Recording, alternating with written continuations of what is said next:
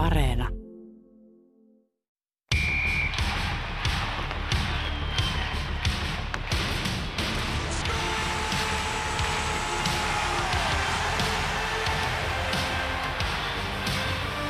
Yle Puhe.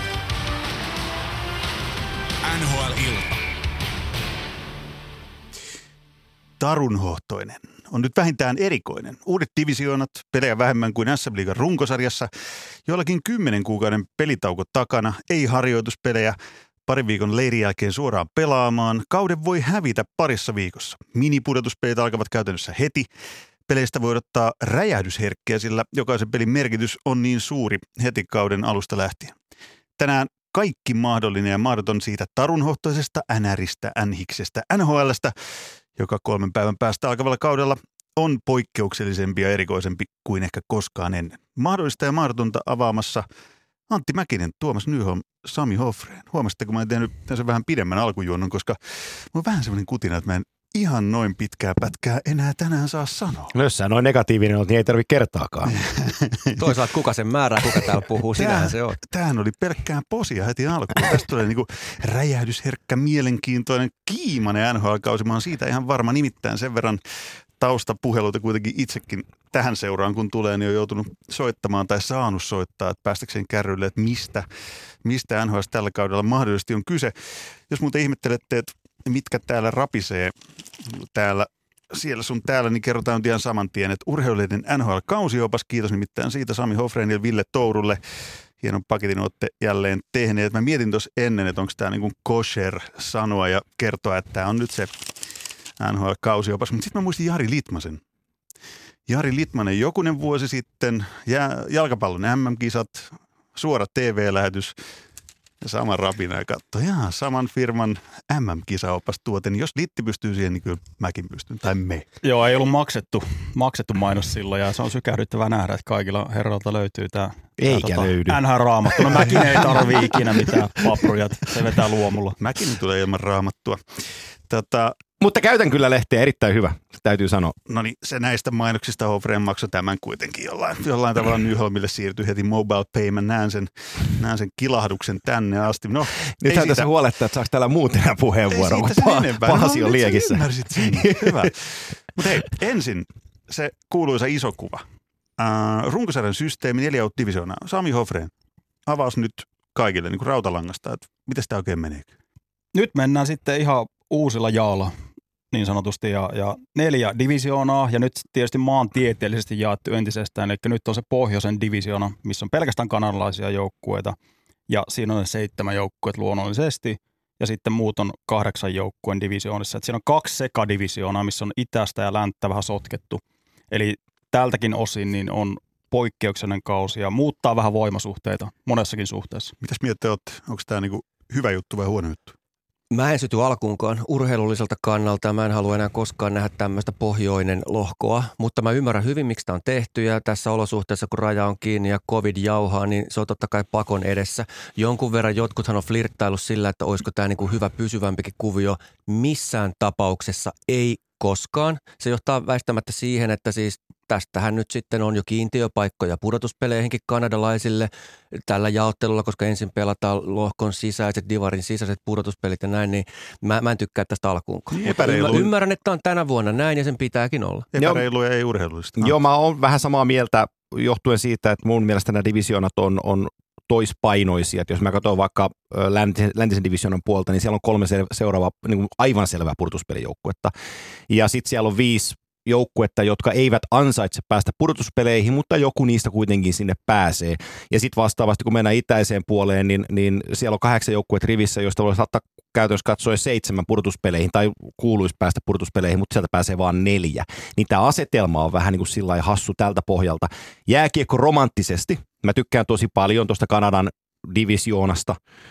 Me nähdään paljon mielenkiintoisia pelejä sieltä, mutta niin kuin, kyllä me Tuomaksen kanssa samaa mieltä on, että sitten kun tämä on koettu ja toivon mukaan meillä ei ole enää koronaa häiritsemässä, niin palataan takaisin normaalin päiväjärjestykseen. Mutta niin kuin sanoitte, niin mittasuhteet ne muuttuu nyt ihan totaalisesti runkosarjassa. Öö, samat jengit koko ajan vastasi, niin kuin Hofrenkin tosi alus- alusti aiheesta, niin sehän muuttaa sen asetelman niin, että pelataan käytännössä koko ajan vähän niin kuin pudotuspelejä. Enemmän tai vähemmän. Kyllä se väistämättä on toi logiikka ja toi on musta oleellista huomata ensinnäkin se, että tämä tuo tiettyä virkkeitä, tiettyä raikkautta tähän 56 matsin runkosarja. Se menee kyllä tällä jaottelulla, mutta sitten tämä epätasaisuus, vaikea ennakoida näitä joukkueita niin kuin NHL aina, nyt poikkeuksellisen vaikeita, mutta se on aika selvää, että toi Itä on kova. Joo, ja, ja se muuttaa sitä noin kansankielellä sanottakoon, kun mekin ollaan tässä studiossa monta vuotta sanottu siitä, että NHL-runkosarja on maratoni, niin tänä vuonna se maratoni on oikeasti vain 30 kilometriä. Se ei ole 42, vaan se on 30. Se asettaa peli eri, pelit eriarvoiseen tilanteeseen kuin aikaisemminkin. Sä oot voinut normaalissa runkosarjassa, sä voit ottaa 6-7 peliä takkiin ja sieltä palata, voittaa seuraavasta 20 pelistä 13 ja tulla lähelle 500 pinnan ja taistele purtuspeleistä. Nyt sulla ei ole sitä luksusta enää olemassa. Ja voisi jopa jatkaa sun loistavaa vertausta. Tämä on kolmen tonnin esteet, jossa ne on pantu siihen alkuun heti peräkkäin ne esteet. Kun tässä on niin monta Joo. taklattavaa juttua, on nämä testihommat, on karanteenit, on ottelulykkäykset. Tässä on muutamalla joukkueella on liipasemalla. Dallasiltahan meni jo. Niin tuota, me tullaan näkemään siinä alussa melkoista rämpimistä ja erikoisia olosuhteita. Kahden pisteen logiikka versus vaikka Suomi, jossa kolme pinnaa voitosta, eli kahden pisteen logiikka, niin paljon tasureita ja lisäpistejakoja tulee. Eli siitä tulee kireetä, jos sä menetät kuusi pinnaa tuohon kärkeen. Se oli pahimmillaan siinä. Ja siinä on myös se, että kun normaalissa runkosarjassa se ensimmäinen marraskuuta yleensä on semmoinen niin tietynlainen niin kuin lakipiste, että jos siihen mennessä on lähtenyt kausi huonosti käyntiin, niin tosi vaikea kivota takaisin. Ja nyt, mitä Nyholmi sanoi tuosta, että nämä ensimmäiset ottelut, niin sanotaan vaikka, että otteluohjelmassa, että jos, jos sulla on vaikka kaksi ekaa peliä, sanotaan, että päästä vähän helpompaa joukkuetta vastaan. Ja sitten siihen seuraavaksi tulee, kun ne pelataan tuplaotteluun, sama, sama vastustaja vastaan niin tossa on ihan selkeä etulyöntiasema tietyillä joukkueilla. Just tämä niin divisionan jakokin näyttää ja, iso ja vielä vielä sen verran pidemmälle, kun otteluohjelmaa katsotaan, ja mekin tässä pari sanasta puhuttiin, mutta esimerkiksi Montreal Canadiens aloittaa seitsemän peliä vieraissa, jossa on Toronto ja kolme kertaa Vancouver ja pari kertaa Calgary, niin sä tulet kahdeksanteen peliin kotiin ja sä oot seitsemän ottanut vieras käkättimeen, niin sun playeripaikka meni jo. Kyllä, se on raju. Yksi, mitä tuossa taustapuhelut, kun soittelin, niin nousi esille, että mistä on pelaajat pikkasen huolissaan, kun eletään kuplassa, jos katsotaan vähän aikaa myös pelaajien näkökulmasta, mitä tuo erikoinen kausi tarkoittaa, niin sieltä tuli sellaisia viestejä, että niin esimerkiksi ruokailun suhteen, ravinnon suhteen, niin ollaan vähän niin kuin sormisuussa, että hetkinen, että toimiiko tämä. Eli siis viesti oli se, että, että kun ne normaalit kokit, jotka kulkee mukana ja laittaa tietynlaista ruokaa just oikealle pelaajalle just tonlaista, tällaista, tällaista, niin ei olekaan siellä enää mukana. Ja kuin paljon toi vaikuttaa niin sinkoilee joka suuntaan toi erikoinen lähtö siis arjen muutokset on pelaajalle aivan valtavia. Eihän tätä voi verrata mihinkään. Nyt tässä toki hyvä puoli on se, että tähän on totuttu. Maailma on ollut aika pitkään tämän viruksen armoilla ja on pelattu yksi kausi loppuun ja pudotuspelitkin covidin ää, alasuudessa. Niin tässä mielessä se on tosi monelle jo tuttua. Mutta ihan alkaen näistä käytännön järjestelyistä. Sä, sä oot roadilla hotellissa, sä et lähde sun huoneesta veke. Sä et mene hotellin ulkopuolelle, sä et syö missään yleisissä ravintoloissa, sun huoneessa ei käy kukaan. Sä et tee mitään muuta kuin kökötät siellä ja menet bussilla hallille, kun käsketään. Sä et saa käyttää hotellin gymiä, sä et saa tehdä mitään. Ja sitten kun se joutuu Tää... olemaan vielä, jos alkaa vaikka kausi niin, että pelataan samassa hallissa ei. kolme matsia tai neljä matsia vieraissa, niin huppista. Mutta nämä, mutta nämä on just niitä tiettyjä, mä sanoisin, että niin kuin luksusjuttuja, mistä me nyt vähän hekitisee ja me vähän puhutaan ne hotellit, ne, ne koneet, millä ne lennetään, niin on, on, on parhaat koneet. Siellä on, siellä on painohousut jalassa ja sitten sulla on viiden tähden hotellit ja sä saat olla siellä. Musta tuntuu, että mullakin on painohousut tähän Joo, ja sä, painehousut ja, ja varmaan sulla on painekin. Hyvä jätkä, hyvä jätkä. molemmat, molemmat. mutta tota, mut sit sä menet siihen viiden tähden hotelliin ja sä oot, siis sitähän se on. Sä menet sinne hotelliin, sit sä menet joukkueen kuljetuksella hallille, tuut takaisin hotelliin, se on, se on kaikki niin kuin systemaattista, mutta on, on niin kuin, kun maailmassa on vähän muutakin huolia, niin isoon kuvaan laitettuna, niin eihän se kovin niin kuin kauheeta ole. Se on totta ja mä en tarkoitakaan, että tämä on viiden tai neljän tähden ongelma, vaan puhun siitä henkisestä iskukyvystä ja siitä, miten tämä käsitellään. Esimerkkinä tuosta kiikun kaakun joukkojen vaikka Arizona. Jos ne käsittelee tämän hyvin, jos ne sattuisi saamaan siihen hyvän startin tuohon kauteen ja ne pystyy taklaamaan tämän ajatusmaailman hyvin ja tulemaan toimeen olosuhteissa, siitä voi tulla psykologinen etu. Normaalistihan tämmöisiä etuja ei ole saatavilla kenelläkään. Mitäs kupla olosuhteissa olevat joukkueet, jotka oli jo syksyllä tuolla Edmontonissa ja Torontossa, että saako ne tosta jotain etua? Kyllä Koska nyt on, nyt on, niin, mä oon samaa mieltä tosta. Ja taas toisaalta sitten ne joukkueet, jotka ei ollut mukana pitkään pitkään aikaan, kuten Buffalo Sabres 10 mm. kuukautta, ja sitten sä otat siihen kapteeni Eichelin ja Rasmus Ristolaisen, joka on, joka on niin kuin aikuisien parhaimman treenikautensa päässyt vetämään terveenä läpi. Ja ihan varmasti on sitten halua näyttää, että kuinka paljon se tuottaa tulosta heidän kannaltaan. Vielä esimerkki tosta, että mitä kaikkea tämä kuplaelämä tai nämä poikkeusolosuhteet voi aiheuttaa, jos muutetaan, miten Washington pelasi kuplassa ja miten tietojen mukaan sitten vielä siellä kuplan sisällä toimivat, niin eihän, eihän tolleen voi vetää. Sunhan pitää tulla tiikerin silmällä tohon ja ymmärtää se eka viikko. Ei harkkamatseja, ei sulla hajuukaan millainen Buffalo sieltä vastaan tulee. Se voi olla tosi hyvä tai aivan katastrofi. Juu. Viestit Turusta kertoo, että Rasmus Ristolainen on aika vähemmän yllättäen, mutta aika kovassa kunnossa, niin kuin muutamat muutkin, jotka on siellä Turun seudulla reenailla. No se ei ole tähän saakka pelastanut Sabersia. Joo, joo. Mutta- eikä, mutta- eikä pelasta Mutta mä, tulette, kaudella. tulette tänään kuulemaan, että mä olen Buffalo Sabresin vaunussa mukana ja mä Oho, tuun sen renkaita, renkaita pumppaileen. Mulla on siihen omat syyni, mutta että Ristola, mä odotan tosi paljon Rasmus Ristolaiselta, koska nyt hänen ei tarvitse olla ykkösnorsu. Mä Hän olen ei- itse asiassa tosta samaa mieltä. Mennään niihin tarkemmin myöhemmin näihin divisiooniin ja niiden joukkueisiin. Se, mikä mua itseäni mietitytti, kun mä mietin, että 56 peliä runkosarjaa, okei, ollaan sitten kuplassa tai ei. Jokin veteraanipelaajallehan se voisi olla, voisi olla ihan niin jopa hyvä lähtökohta. Että okei, et ei ole enää 80 plus ja sitten siihen päälle jotain vai? Onko tämä ihan tuulesta temmattu ajatus? Se on niin On, monelta. on, saanut, on saanut niin treenata kerrankin paikat kuntoon, se ihana lonkkaleikkaus hoidettu ja siitä ollaan toivottu. Ja nyt lähtökohta on se, että ah, kymmenen kuukautta mennyt. Mä oon ihan kondiksessa. Oleellista on se, että oikeastaan mitään aspektia ei voi ottaa itsenäisen yksittäisen tarkastelun, kun tämä on niin valtava asioiden kimppu. Kokenut pelaaja, toi varmaan pitää paikkansa, mutta sitten on lapset mm. kotona, sitten on perhe ja sitten on nämä rajoitteet ja sitten tulee potentiaalinen motivaatiokysymys, jos ei siellä hotellissa olekaan siistiä. Se viisi tähteä asia ei ole tässä issue, vaan se, että onko sillä tyypillä minkälainen henkinen isku. Ja noin voi näkyä joillain kokeneilla pelaajilla. Ja sit sä, sit sä pelaat kolme peliä neljänä iltana, sulla tulee kahteen viikkoon yhdeksän peliä ja sulla on 35 vuotta ikää, sulla on vaimo kotona, joka soittaa, että meidän, meidän Jeremillä on nyt lähti kolme hammasta, ei se nuku yöllä ollenkaan, että ota sääsiä vaan helppoa siellä ja hotellissa. kysyy, että where's daddy? Joo, where's daddy, joo. Ja, ja, tota, ja sitten se pelikään ei oikein siinä kulje ja se, ja se vastapuolen kaveri on lyönyt sulta, tiedätkö sä, peukalon sisään. Niin onko se mindsetti siellä sillä kokeneella pelaajalla, että hei, ei tämä ollut mun vuosi. Ja Sit sitten ei aamulla ainakaan joku tulee ja tunkee sen tröötin sun nenään Kyllä. ja katsoo, että onko covidia. Joo. Joo. Ja sitten vielä pitää muistaa se pelituntuma. Kyllä tässä siis nämä kokeneet pelaajat, niin esim. joku Juuso Välimäki vaikka loistavassa iskussa pääsee tuohon kauteen. Toi, toi näyttelee isoa roolia. Et jos ydinryhmässä on pelaajia, jotka on päässyt, sanotaan vaikka joku Buffalo, mikä otettiin äsken esille, 10 kuukautta edestä pelistä. Ja nyt pitäisi lähteä sitten niin kuin saman tien lentoon, niin ei se helppo tilanne ole. Kyllä se niin ydinryhmä myös näyttelee tosi, tosi suurta roolia, että mikä heidän pelituntumansa on. Eikö se ole pelillisesti niin kuin lähtökohta varmaan se, että lähdetään puolustaa? Jos tämän kaiken niputtaa siihen, että mistä lähtökohdista joukkueet lähtee pelaamaan. Ollaan todettu, että jokainen peli on äärimmäisen tärkeä, niin kuin Tuomas Nyholm sanoi siinä, Mhm. mm-hmm. että pisteet ei voi menettää. Tai niin kuin Antti otit esiin, että seitsemän peliä Montrealilla heti vieraissa, jos häviää niistä kuusi, niin kausi on melkein taputeltu pudotuspelien osalta. Niin pelillisiä lähtökohtia. Osa joukkueesta on rakennettu niin, että heidän ainoa ja iso osa on hyökkäyspeli. Eikä ollenkaan puolustuspeliä, niin tosi falskia ajatella, että kun New York Rangers lähtisi puolustamisen kautta, kun se ei vaan ole niin kuin mahdollista.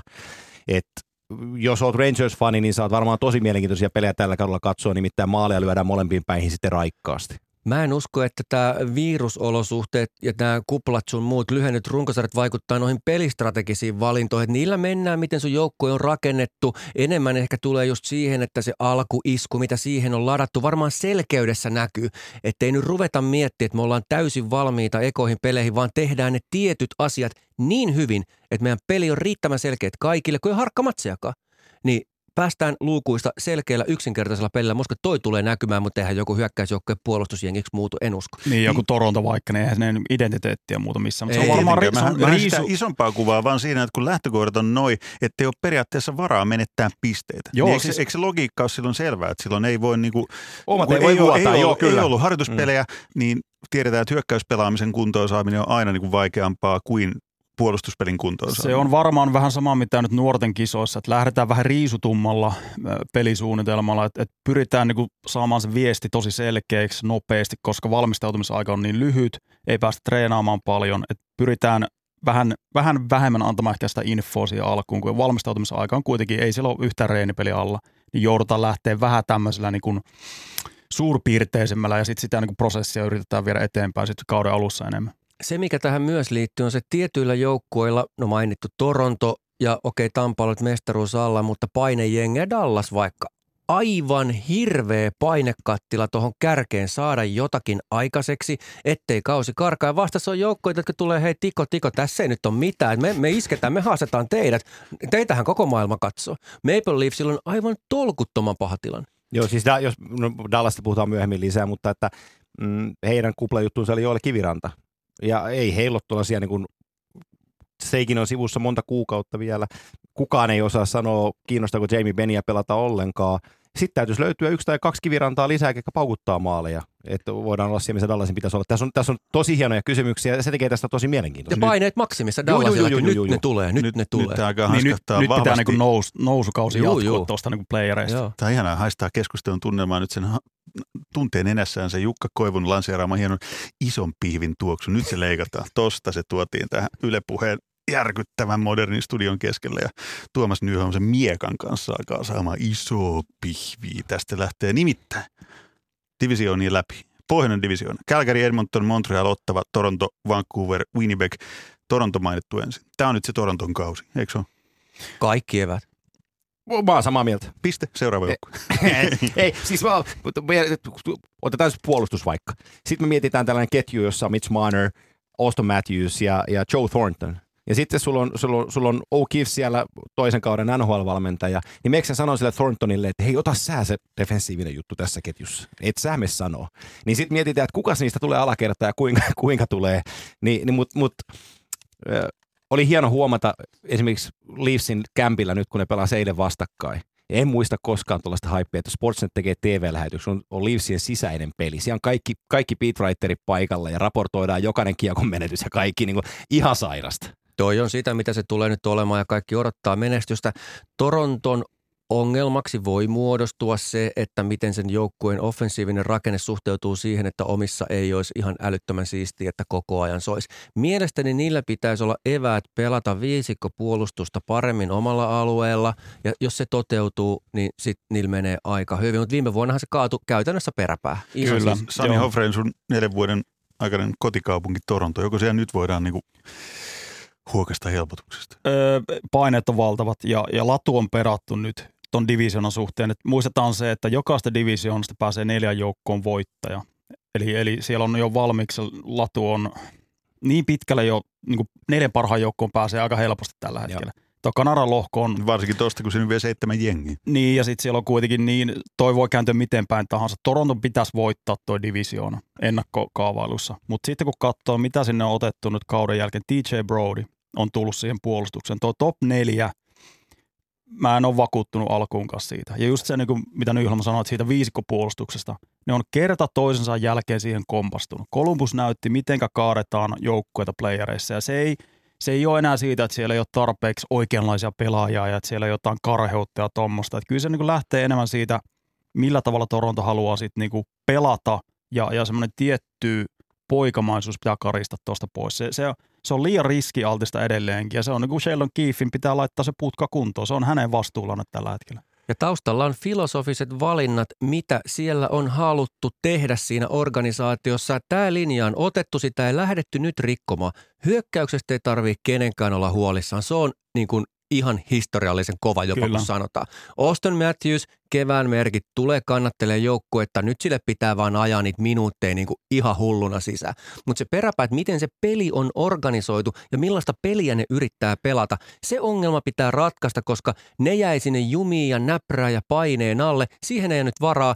Mikko Lehtonen voi joko auttaa tuota asiaa tosi paljon, tai sitten se voi olla osa haastetta. Niin suuri, suurimman paineen kantaa GM Kyle Dubas Eli päävalmentaja on jo vaihdettu, joukkuetta on rakennettu, menestystä ei ole tullut. Hän on GM sellaisessa tilanteessa, että hän lyö kädet yhteen ja toivoo, että tämä joukkue pärjää. Tuossa puolustuksessa mielenkiintoista katsoa noita pitwritereita nyt seurata viime päivien aikana Leafsien leiriltä. Kalle Roseenin nimi on noussut tosi lujaa että Roseen on vetänyt hyvän, hyvän leirin ja on valmis. Sitten mä mietin sitä pelaajana ja mä mietin, että Kalle Roseen tuohon joukkueeseen ei koskaan. Että ei niinku tekevättä. Tämä on, tämä on tätä Toronton hypeä, mitä aina leirin aikana. Joo. Muistaan kuplaplayereissa Nick Robertson oli yhtäkkiä niin kuin supertalentti ja, Joo. ja niin kuin tämmöinen nostatetaan pelaaja tosi nopeasti. Mutta eikö se ole vähän sama kuin niinku suomalaiset mediaa, jos seuraa? Anteeksi tämä pieni mediakritiikki tähän väliin. Musta tuntuu, että joka NHL-kautta ennen, niin kaikki on ykkös- tai kakkoskentällisen pelaajia. Kaikki on ihan sairaan hyviä. Teppo ja Pentti ja Seppo ja Rapekin tulee sieltä kuule varmasti näyttämään hyvältä. Ja sitten kaikki yllättyy, että ei ne nyt sit ollutkaan. Kyllä se kuulosti vähän ihan samanlaiset hyvältä. Kyllä, kyllä se sitä on ja tietysti noilla markkinoilla, kun Toronto on omanlaisensa monsteri, että siellä nostatetaan ja se, no valokeila on vaan suurin, suurin tuossa bisneksessä, niin, niin kyllä niin kuin semmoinen lapsenomainen into joka, jokaista kautta ennen, niin se on aina Torontossa hyvin vahvasti läsnä, varsinkin nyt, kun niillä on legitiimi joukkueen jälkeellä. Mä klousaan sen puolustuksen niin, että sulla on kolme monsteripelaajaa paperilla. Sulla on Morgan Riley, Jake Massin ja DJ Brody. Mä en, Niin usko, mä en usko kuuntele, DJ kuuntele Brodyin. loppuun. Kuuntele. Mä tiedän, että sä et usko siihen. Nämä, nämä kolme on paperilla monstereita. Osa, osaatko sä Se sen? pitää paikkansa, Joo. kyllä. Nyt näiden kaikkien kolmen pitäisi yhtäaikaisesti pelata elämänsä kausi. That's it. Tuo on mun mielestä ihan hyvä kiteytys. Mä käännän vielä toisen näkökulman. Jos joskus se Toronton hype on ollut potentiaalisesti perusteltu, niin nyt On, on, ainekset on paremmat kuin koskaan, mutta se ei poista noita, mitä jätkät sanoo, että sieltä se löytyy se vastaus tai se ongelma. Eikä, eikä mikään joukkue ei voi hävitä ikuisesti, niin kuin varmaan Miten Toronto. niin ei voi? ei voi. Tohon Porin, ei- Porin ässätkin voitti mestaruuden Okei, no se on- se on 35 teidän vuoden tauon jälkeen. Ei men siihen. Mutta eihän voi. Nyt tämä on se kausi. Lappeenrannasta joku? Ei, ei tässä siis, toi on juuri tommonen, että, että tietenkin joku joukkue voi pelata ikuisesti huonosti, jos siellä Noista tehdään huonoa. lähtökohdista, niin- jos on tommoset pelaajat, tommonen Niin seura, tommonen historia, Okei, niin, jos siis sitä- Torontoa mä lähinnä tarkoitan, että eihän se voi aina olla se, joka aina epäonnistuu. No tähän saakka on näyttänyt, että kyllä voi olla, mutta Mutta jos me päätettiin, että tämä on nyt se Toronton vuosi. Toronto voittaa siis pohjoisen divisioon. Joo. Eikö? Kyllä, ja sitten siitä poistuu se mörkö, että ei tarvitse kohdata Bostonia ja Tampaa heti toisella kierroksella. Eli tässäkin suhteessa... Tai niin jopa nyt, Kolumbustakin voidaan laskea samaan. Niin, no viime vuonna Mm. mm. kyllä, mutta se oli monena vuonna, niin pitää muistaa, että Toronto kohtasi aina sitten. Siinä oli Washingtonin ekalla kierroksella silloin 2017 Joo. ja sitten oli Boston Joo. kivi, kivi semmoinen, joka ne ei vaan pystynyt päittämään. Tai, tai voittivat jo, mutta eivät, eivät ihan loppuun Joo, ei riittänyt kypsyä sitten siinä yhtenä keväänä, mutta et, kun katsoo tota pakistoa vielä, niin kyllä mä sanoin, että Mikko Lehtonen, niin en yllättyisi, jos olisi top neljäs. On, on ollut harjoitusleirillä nyt siis kakkosylivoiman takana, operoinut siellä, saanut Kyllä. paljon posia, tulee saamaan ison näyttöpaikan ja sanotaan, että kun kausi lähtee liikkeelle ja Toronto tulee voittaa riittävästi pelejä, niin älkää ihmetelkö, jos helmikuussa toi kellottelee 20 minuuttia ylitte pelissä ja on niin kuin top 4 jätkä. Ja Oslo. laukoo samaan tyyliin kuin KHL siniviivat On hieno, taito puol- on, on hieno taito puolustajalla osata ampua ensimmäisen maskimiehen ohi. Se kuulostaa tosi simppeliltä. Mikko Lehtonen on ainakin Euroopan tasolla siinä paras. Mulla tuli Arto Laatikainen mieleen, mutta ei men enempää siihen. Hän voitti nimittäin jossain vaiheessa Demoninsa, eli sen ensimmäisen miehen polvisuoja. Se, se Torontosta. Tota, no, mitä ei noin hauska. Saatiin. Ar- Arto Laatikainen, saatiin Joo, totta Toronto-analyysi. No mitä sä aloitte puhumaan siitä, että ekaan miehen jää aina No, kiekko? Mä, mä voin lisätä tähän, että sä voit etsiä kaikki Antti Jussi Niemen kaudet, missä teki enemmän kuin kaksi maalia. kultainen maila oli lähellä Joo, vuonna. terveisiä sinnekin, mutta sitten mennään eteenpäin. Kälkäri, Juuso Välimäki mainittu. Hän on tilanteessa, jos jokainen puolustaja tai jokainen suomalainen pelaaja haluaisi olla.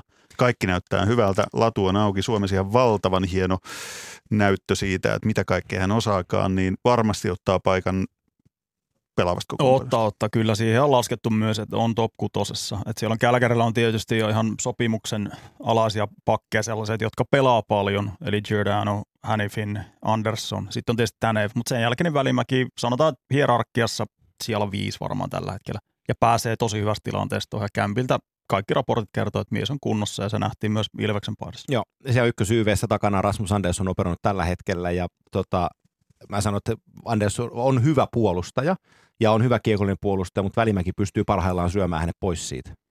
Välimäellä on avuja olla parempi kuin jengi ehkä arvaakaan. Yksi juttu on tämä, että sillä koko ajan pyörii, se pääsee kattoo kenttää paremmin kuin suomalaiset pakit keskimäärin, menee aivan sinne top-osastolle.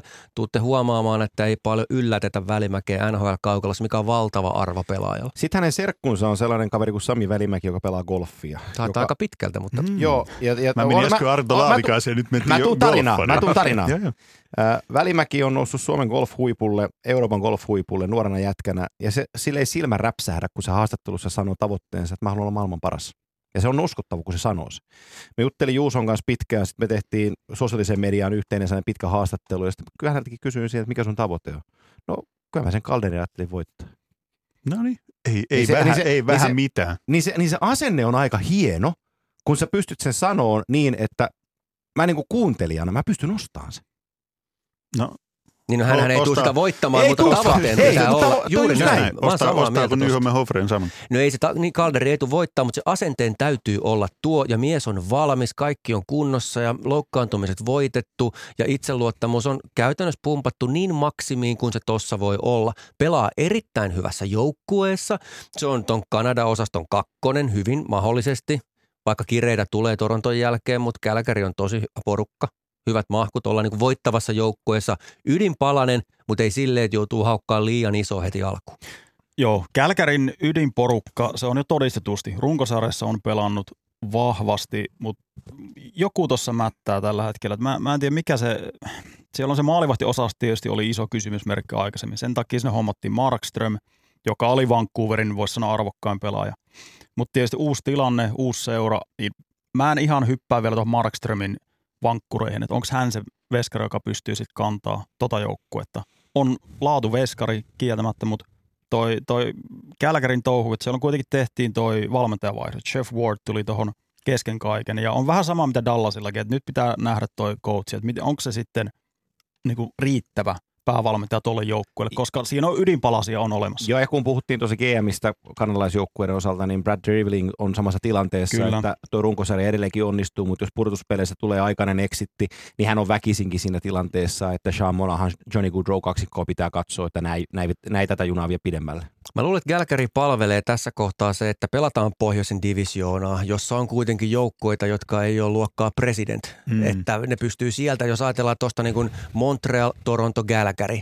Sitten tulee kysymysmerkkejä sen jälkeen. Ja sitten sit nämä on kuitenkin preerian jätkiä. Nämä on cowboy-joukkue, ja nämä syttyy, että pelataan paikallisottelu. Toi on hyvä. se, se on Flamesin niin etu. oh, toi on Tämä, muuten tämä, iso. tämä, on, tämä on varmaan se divisioona, missä pelillisesti tulee räjähtämään kaikkein eniten, kun tiedetään vielä sitä historiaa, mikä näillä joukkueilla, Kanadan joukkueilla on keskenään. Niin miettikää nyt, kun ne pelaa niin kuin jatkuvasti toisiaan vastaan. Ja varsinkin, Jumala, tämä, tämä on sitä K18-osastoa ja hei, ihan muistetaan, varmasti. muistetaan Katsukin veljekset. Niin. Ottava vastaan Kälkäri tänä vuonna. Nämä, nämä veijarit osaa sitten syttyy hieman, kun pelataan toisia vastaan. Kyllä tuossa noita Winnipeg, Kälkäri, niillä on aikaisemminkin ollut jo ihan hyvää, hyvää semmoista positiivista vihaa ilmassa, niin tä, tästä tulee olemaan kyllä, senkin takia mä sytyin tähän divisioonaan, tässä, tässä tulee olemaan Mäkinenkin pääsee rivaliteettia. tulkitsemaan positiivista vihaa. Miten se selostaja on tehnyt? Ai kauhea, tulee monta kertaa. Va- vanhaan vihakiekkoonhan ei sinänsä ole paluuta, että aika on jo muuttunut, mutta tullaan näkeen totaalista kovuutta ja hy- leimahtaa nämä ottelut. Mutta juuri tämä on se syy, minkä takia mä en halua enää koskaan nähdä pohjoisen divisioonaa, koska tämän pitää säilyä spesialiteettina. Sinne Tämän pitää säilyä. Kur- Nämä kohtaa kahdeksan kertaa runkosarjassa ja sitten pudarit päälle. Se on liikaa. Se on kerta kaikkiaan liikaa. No ylipäänsä koko sarjan me voidaan linjata näissä kohtaamisissa niin päin, että kun me ollaan paljon käyty keskustelua julkisuudessakin siitä, että mikä on taklauksien tulevaisuus jääkiekko-nimisessä pelissä, niin jos et tykkää taklauksista, niin älä katso tulevaa NHL kautta, koska tulee rytisee. Tulee rytiseen, se Kälkäristä. Vancouver. Kuka haluaa aloittaa? Hofre. hyvällä tiellä. Sie- siellä on tällä hetkellä on, uudelleenrakennus on hyvässä vauhdissa ja, ja tietysti Markström, äsken mainittu Markström lähti sieltä, mutta et siellä, on, siellä on tulossa nyt uusi veskari, Thatcher Demko on niiden, niiden tulevaisuuden veskari, mutta toi, mä tykkään tuosta äh, Vancouverin ydinporukasta. Elias Pettersson, Bo Horvat, siinä on kaksi semmoista veijaria, että, että heidän ympärilleen pystyy rakentamaan tuota organisaatiota. Totta kai Quinn Hughes alakerrassa, tosi nopeassa ajassa on kääntänyt uuden sivun. Ää, Alex Pietrangelo meni Vegasiin, sieltä vapautui Nate Schmid, joka tuli tänne, ja Schmid on tosi hyvä kiekollinen puolustaja, mutta hänen lisänsä on myös se, että hän on koppijätkänä. Kaikki kehuu sitä, että se on niinku glue, se liimaa joukkueen yhteen, se on niin sanottu hyvä johtaja. Sitten sä otat sen Nate Schmidin tähän nuoreen joukkueeseen ja liidaan sieltä kopista. Sulla on Quinn Hughes siinä vierellä, sulla on Tyler, Myers yhtenä puolustajana ja sulla on Travis Hammondiksi siellä neljänneksi niiden top nelonen puolustukseen. Se hakee vertaistaa koko sarjassa. Aineksia tällä joukkueella on, mutta vielä voi olla ehkä liian aikaista. Aika nopeasti nähdään varmaankin, että onko tämä joukkue pystynyt ottamaan sen stepin eteenpäin. NHLn tarinaa oleellinen osa on se, että jälleenrakennus ja kurssin kääntäminen tapahtuu nuorten pelaajien ja tämän kokonaisenergia, mikä on muuttunut aivan siis se dynamiikka täysin uudenlaiseksi NHL 10 vuoden aikana, niin Vancouver voi olla esimerkki siitä, miten tämä tehdään melko ripeästi ja tulla nopeammin kärkeen, kun jengi osaa arvatakaan, mutta eka pitää nähdä. Ja pakko sanoa vielä toi Travis Green, päävalmentaja. Siinä, on, siinä voisi olla sellainen coach, joka tulee olemaan vielä pitkään tuossa liigassa. Ja on semmoinen, mitä Torontossa ehkä vähän liikaa mentiin semmoiseen paapomiseen ja ei hirveästi se vaatimustaso ei välttämättä ollut aina ihan näiden huippupelaajien suhteen, näiden nuorten tähtien suhteen ihan siellä, mutta Travis Green on laittanut saman tien niin kaikki järjestyksiä samalle viivalle ja se, sitä kautta niin kaikki raportit, mitä sieltä on kuullut, niin on, kertoo hyvää tuossa Greenin semmoisesta päivittäin se, se työmoraali hänellä, hän näyttää eteen sillä omalla tekemisellä ja sitten myös niin kuin vaatii kaikilta. Ja kun puolustesta nyt puhuttiin, niin mä nostan vielä sen Olli Juolevin nimen sieltä esiin. Eli, Tosi kiinnostava. niin, Ei kato- tu, Niin, ei tu. Hmm. Toivon parasta kaverille, mutta vaikeeta tulee. Miksi tulee vai? No mä en, mä en usko Olli Juoleviin, että hän on sellainen pelaaja, joka tulee vet, murtautumaan tuohon ryhmään ja tulee olemaan lopulta osa Kanuksin tulevaisuutta. Ja se perustuu siihen, että miten Olli Juolevi pelaa. Tietysti on vaikeuksiakin tässä niin paljon. Mun mielestä hän ei ole ihan niin hyvä pelaaja. Nyt on paikka otettavissa. niin on. Mahkuton, mutta onko, siis mahkuton organisaation puolelta, mutta onko Juolevin puolelta? Niin ehkä nyt pitää myös muistaa, että mitkä ne odotusarvot on. Nyt pitää unohtaa se, että oli kärkivaraus. Juu, ei, kyllä. ei sellaista pakkia Olli Juolevista todennäköisesti ei tule. Että kyllä se on enemmän sitten tämmöinen vitos-kutospakki ehkä sitten, mikä hänen se NHL-profiilinsa on tulevaisuudessa, mutta mut tällä hetkellä niin kyllä Vancouverissa luotetaan ja lasketaan siihen, että Juolevi ottaa paikan tuosta pelaavasta kokoonpanosta. Täytyyhän se katsoa, se on ihan Se on selvä, se, mutta kyllä. se on myös nämä vitoskutaspaikat on sellaisia, että niihin riittää myös sitten tulijoita ja lonkalta tuommoiset välimäkijätkät, jotka tuli vähän aikaisemmin taannoin, siis silloin kun tuli NHL. Hups, pups, sieltä se tulikin kokoonpano. Kuka sitä on jonkun pelipaikan sekin söi. Mm, ja samalla tavalla, niin, Mikko Mutta Thatcher Demko, tämä, ma- tämä se Demko, se on kova. Se, siitä tulee kova. Mä tykkään kanssa, sit mä tykkään itse asiassa Brady Holtpista, kun tuli Washingtonista 31-vuotiaana huono kausi alla. Kuitenkin ihan primiessa maalivahdiksi. On todistanut, että pystyy olemaan sarjan parhaita veskareita niin halutessaan. Nyt uusi paikka, uusi divisioona, uudet vastustajat vastassaan ja tota, on kuitenkin laatuveskari. Niin mä, ty- mä tykkään tuosta kaksikosta tosi Kyllä. paljon. Se on nimenomaan tandemi. Joo. Vetävät varmaan tandemina. Montreal, niin kuin todettiin, kausi alkaa seitsemällä vieraspelillä. Siitä kun häviät kuusi, niin kausi on ohi. Mitäs sanotte?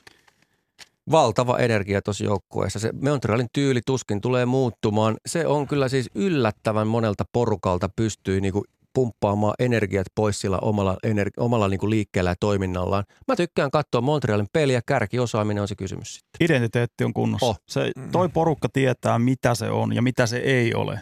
Se, se Montrealista paistaa sellainen, se on hyvällä tavalla tasapaksu joukkue. Siellä on osaamista, kärkiosaamista toki, mutta sanotaan, että joku Philip Dano, ykkössentteri tällä hetkellä, kuvastaa sitä joukkuetta tosi hyvin. Tosi, voisi sanoa, tunnollinen kahteen suuntaan ja, ja tietää, ne, tietää ne rajat ja millä tavalla pelejä voitetaan. Kun siellä on Kerry Price, joka oli kuplassa aivan maagisessa virassa. Jos hän pystyy olemaan omalla tasollaan, niin Montreal tulee menee pitkälle tuossa. Se, mikä hi- kiinnostaa eniten tässä on heti, kun sanoin äsken, että, että Montreal tietää, niin kuin, missä menee. Tietääkö Jesperi Kotkaniemi, Jesperi Kotkaniemi menee? Se on yksi isoimmista kysymyksistä tässä koko paketissa, nimittäin nyt edeltä mainittu Philip Dano on huippupelaaja ja, ja hänen, nimensä, niin kuin, hänen nimensä vannon, että hän on NHL-huippupelaaja.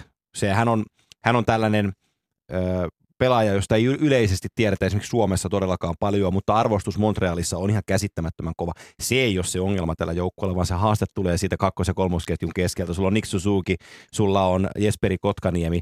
Molemmilla jätkillä kokemus on tosi pieni. Suzuki on ko- kooltaankin vielä pieni ja nyt pitäisi toteuttaa. Ja sulla ei ole kuin yksi sentteri, niin kuin valmis sentteri joukkueessa, niin tällaiseen Kanadan, Kanadan divisioonaan, niin, niin toi on aika kova niin kuin napsetti. Ja tämä tämmöinen Montrealin sykli, se on 1,8-kertainen verrattuna muihin. Eli hirveä kiire päästä eteenpäin, hirveä kiire, että ykkösvaraukset saa jotain aikaa. Ja Kotkaniemi on siinä tilanteessa, että nyt on ihan ehdottomasti onnistuttava. Ja mun näkökulma tähän aiheeseen, herra Kotkaniemi, on se, että se hyvä pelaaja, hieno aihe ja varmaan tulee pelaa NHLssä, mutta suhteessa siihen, mikä on potentiaali, mitä Montreal hän on piirtänyt, ei ole koskaan tehnyt sellaisia asioita, että olisi vakuuttanut mut. Hänen työnsä ei toki vakuuttaa mut, vaan Bergevin ja kumppanit. Mutta fakta on se, että mun mielestä Kotkaniemi ei ole ton joukkueen tulevaisuus. Toi on, me, me ollaan paljon puhuttu Nyholmin kanssa tästä Kotkaniemestä aikaisemmin. On tosi vaikea ottaa kiinni, että onko hän sitten top 9 pelaaja NHL, top 6 pelaaja NHL, sentteri nimenomaan. Mutta kun Montrealin ongelma on myös se, että mikä erottaa Montrealin näistä ihan kärkijoukkueista, on toi ratkaisuvoima sitten siellä tulosketjussa. Joku Joel Armia, paljon kehotaan armiaa ja sellainen työtelijäisyys ja tunnollisuus, mikä hänellä on pelaamisessa, toki se on olemassa. Mutta sitten kun pitäisi löydä tulosta tauluun, pitäisi olla tasainen suorittaja, lyödä sitä kovaa numerotulosta, niin se puuttuu tuosta joukkueesta. Niin, se, se erottaa tämän näistä Torontoista ja muista. Joo, ja se, ja se haaste, niin kuin on tässä, että jos me luetellaan, Tomas Tatar on se nyt ollut useamman vuoden, mutta nyt tuli Tyler Toffoli sisään, sitten sulla on Mihal Frolik tuli nyt sisään. Ne on muualla joskus onnistuneita pelaajia, ja yht, nyt, se, nyt kaikkien pitäisi lämmittää se soppa uudestaan ja niin kuin murtaa se kuori ja tulla taas maalintekijäksi. Niin nämä on sellaisia just pelaajia, ketkä rantautuu Montrealiin, ja sitten me ihmetellään, kun on 20 kierrosta pelattu ja Toffolilla on 2 plus 4 kasassa, ja se pelaa 20 minuuttia pelissä, että mikä on vikana. Mutta juuri tätä kaikkea ne on pystynyt kompensoimaan viisikkopelaamisella, liikevoimalla ja sillä, että ne on todella periksi antamaton joukkue. Ja, ja mä en toivo Kotkaniemelle mitään pahaa, mutta nyt tarvitaan jotakin, joka ottaa osan tuosta jengistä kerta kaikkiaan reppuselkää. Kotkaniemi ei saanut Suomessa itteensäkään reppuselkää. Ihan oikeasti. Se oli huel hälyttävä merkki, miten se, Se Suomessa oli- mutta- oli. mutta- Se mutta oli kun oli- hälyttävä se, oli, merkki. se, oli, se totta. Nimittäin mutta se, kun vasta- katso, miten hän pelasi Porin Ässissä nyt NHL-lainalla, niin, niin mä, tässä mä yhdyn Nyholmin sanoihin Mutta kyllä ihan täysin. Se oli hälyttävää kuplassa Canadiens peleissä oli aggressiivinen, Totta. hyvin liikkuva pelaaja ja pelasi hyvin. O, mutta oliko toi se, mitä Kotkaniemen pitää pelata? Niin, Mä ymmärrän, kyllä. mitä se tarkoittaa. Se oli parempi kuin mä ajattelinkaan. Se oli hereillä, mutta tekikö se sitä, mitä ykköshevosen pitää tehdä? Se sätki siellä suuntaan ja toiseen, taklaali ja näin, teki maaleja. Millaisia maaleja? Mä, mä en ole tosta ihan samaa mieltä, että Joo, Kotkaniemi oli toi- siinä hyvä siinä. Toi ei ole sitä, mitä Montreal haluaa Niin. Kotkaniemeltä. Et kyllähän NHL-pelaaja hänestä tulee, se on selvä. Mutta minkä tason? Just Onko hän niinku sitten tommonen rymistelijä tommonen, joka tuo välillä jotain tulosta siinä, niin ei, ei toi ole se. Nyt hän pääsi pinnalle taas uudestaan. Ja nyt on sitten paikka otettavasti. Lähtee kolmosketjun sentterinä todennäköisesti kauteen, mutta et pystyykö hän siitä vielä nostaa ylöspäin, niin siitä mä oon ihan varma. Niin, mielenkiintoisia asioita Armialla ja Lehkosellakin lyhyet sopimukset, niin sanottu sopimuskausi on edessään. Kyllä. Että, että tota, molemmat on guarantee NHL-pelaajia hyviä sellaisia, mutta että mikä- on heidän jatkonsa? Nyt se suurin, polttavin, isoin, kuumin, mitä näytöntä on kysymys. Jesse Puljujärvi, Edmonton seuraava. Pulju, pellaanko vai eikö pelaa? Tuomas Ki- Nyholm puhaltelee poski. No, tässä nyt voisi ottaa monta näkökulmaa, mutta mä nyt otan sen Otetaan mahdollisimman rehellisen oman näkökulmani tässä. Toivon, että Jesse pystyisi pelaamaan rauhallisesti ja paineettomasti omaa peliä ja saisi kiinni NHL-pulssista ja semmoinen harmoninen paikka Oilersissa. En usko, että se tapahtuu. En usko, että se tapahtuu. Mut- Syvä hiljaisuus. Ainakin, ainakin ne jääpallo kiemurat pitäisi pikkuhiljaa unohtaa, että haetaan Mutta kun tässä tullaan ihan siihen pelaaja, mikä sun veriryhmä on? Minkälainen sä olet? Läht, niin kuin ihan sinne solutasolle. Solutaso mainittu. Jaa, Vakio. Kaching! Mä, mä en niin kuin, se peli, mitä Puljärvi pelaa, se on ihan fantastista parhaimmillaan, mutta kun se ei sovi optimaalisesti NHLään ja se ei muokkanut pelityyliään viime vuosina vuoden aikana sillä tavalla, että se olisi näkynyt musta niin kuin tarpeeksi. Me tullaan samaan kysymykseen kuin Kotkaniemen Itse kanssa. asiassa kyllä. Eli sä oot top 6 hyökkääjä, mutta sulle ei riitä oma, teva, oma eväspussi siihen rooliin. Ja sitten kun sä oot bottom kutosessa, niin sä oot väärä jätkä sinne. Se on tosi iso haaste. Kyllä sanotaan Puljärvi on mun mielestä kiinnostavin suomalaispelaaja, varsinkin alkukaudella. Ja nyt pitää unohtaa kaikki nämä harjoitusleirien kommentit, että jos Leon Rainsaitel sanoi, että näytti Jesse looks good, ja sitten joku McDavid, että kyllä nyt, nyt on hyvä meininki. Nämä, nämä voi unohtaa saman tien. Joo. Ei, toi on ihan siis halpaa puhetta. Toi on sitä puhetta, Nyt- mitä mä tarkoitin, mi- mitä myös Suomessa käydään, että kun ennen kauttaan ihastellaan, kun sen ja sen joukkueen GM sanoi, että tämä pulju on nyt kyllä pulju is, is Toi on really, sitä really, puhetta, really, mitä really. GM on tullut sanoa Drysaitelille kapteenit. Nyt pumpatkaa lätkä. rinkaita. Nyt katsotaan, Mutta kun on se, vuosi. niiden tuote, se on niiden kauppatavaraa, niin ei kai kukaan nyt voi sanoa, että hei, tämä tupla, minkä mä äsken sulle Joo. Antti Mäkinen annoin ennen lähetystä, että tämä tuote ei ole hyvää, kun Joo. joku on se Mutta mulle kaupan. Sä sanoit siinä, sä sanoit siinä sen avainasian. Ää, hänen renkaitansa pumpataan, jotta hänen kauppahintansa paranee. That's the point Kyllä. tällä hetkellä. Jos tämä tarina muuttuu. Jesse Puljujärven täytyy esittää jotain sellaista, mitä me, olemme häne, me emme ole häneltä aikaisemmin nähneet. Kyllä se näin on. Jos katsotaan sitä, mikä mahdollinen posipuoli upside amerikkalaisittain on se, että Jesse on henkisesti, hän on varttunut tosi paljon, on aika kokenut kaveri, jo vaikeudet on marinoinut ja pystyy käsittelemään paremmin ja kaiken järjen mukaan pitäisi olla kaikilta osin valmistautunut tähän, mitä kaudessa edessä, kaudella edessä on. Niin tämä puoltaa sitä, että Jessellä on paremmat mahkut kuin aikaisemmin, tai siis Puljujärvellä, koska emme ole kavereita, kutsun häntä Puljujärveksi. On paremmat mahdollisuudet. Ja sanotaan se, että, että jos McDavid ja Drysaitli rinnalla ei tule tulosta, ei se tule kenenkään muun rinnalla tuossa liikassa, tulosketjussa. Kyllä mä näen, että top 9 on se katto Jesse Puljujärvellä tässä liigassa. Siihen tulosrooliin puhutaan peliälystä, ää, miten nopeasti pystyy prosessoimaan peliä. Jukka Jalan nosti käsien nopeuden. Et se ei ole ihan niin, niin riittävällä tasolla, mitä se pitäisi tulosketjussa olla. Et fyysisesti hän on monsteri. Ton, ton kokoinen jätkä ja jos pystyy tekemään muutaman maali ja pelaa niin kolmosketjussa, niin loistava homma tietylle organisaatiolle.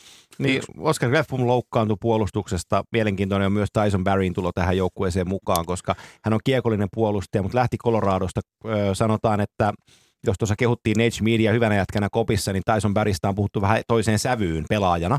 Ja sitten muistatte Toronto-aikakauden, kun ei tullut tulosta ja se olikin valmentajan vika ja sitten valmentaja vaihtoi, kun tulee tulosta ja hän kertoili siellä, että minkä takia hän nyt toimittaa ja miksi ei toimittanut aikaisemmin. Kas kummaa, että saanut jatkaa Torontossa. No nyt sä tuut Edmontoniin, jossa sulta odotetaan, että liikutapa kiekko 97 ja 29 tukee hyökkäystä. Puolustaa tuon jätkä, jos tippaakaan. Sitten sä pelaat tuossa 26 minuuttia, otat miinus nelkkua per ilta, ja se Tyson Berry alkaa kertoa helmikuun toisena päivänä, että ei, tämä ei, tää ei pojat, tämä joukku ei toimi. Ni, niin tota, siinä ollaan taas pikkusopan äärellä. Jotenkin Oilers on onnistunut vuodesta toiseen jonkunlaisen niin soppakokonaisuuden itselleen kehittää, ja siellä on niitä kokkejakin kyllä riittänyt. Että tämän pitäisi loppua niin kuin oikeasti nyt, tämän niin kuin sekavuuden. Joo. Samaa voi sanoa ehkä Winnipegistä koska Winnipeg oli hyvä esimerkki siitä, tai aika karu esimerkki siitä, miten nopeasti yhtäkkiä tullaan niin kuin siitä joukkueesta, siitä seurasta, jonka piti olla se niin kuin the next one suurin piirtein, joka menee just oikeaan suuntaan hirveässä kiitos näin, ja mikä se suunta nyt sitten onkaan? Tämä on, tämä on virikoinen organisaatio. Nyt me otetaan jo pidemmällä otteella. Me ollaan Hoffangassakin tästä puhuttu, ja, ja tota, nyt mä, tämä nyt ei ole ylimielisyyttä, mutta jos mä vastaan, että mä tunnen Patrick Laineen aika hyvin, ja, ja tota, hän ei ole mä oon hänen kanssaan puhunut tuosta asetelmasta tuolla, eikä se ota mitään kantaa siihen. Ja me ollaan puhuttu kesä, niin kuin kerro, läpi. Kerro, kerro nyt kaikki. Kerro mulle, miksi tuolta joukkueesta vuosi toisensa jälkeen tulee pelaajia, jotka kertoo, että mä en halua pelata täällä. Nyt siellä on Jack Roslovic, RFA-pelaaja, ilmoittanut, että ei, että ei ole mun juttuni jatkaa täällä, pistäkää mut tradeen.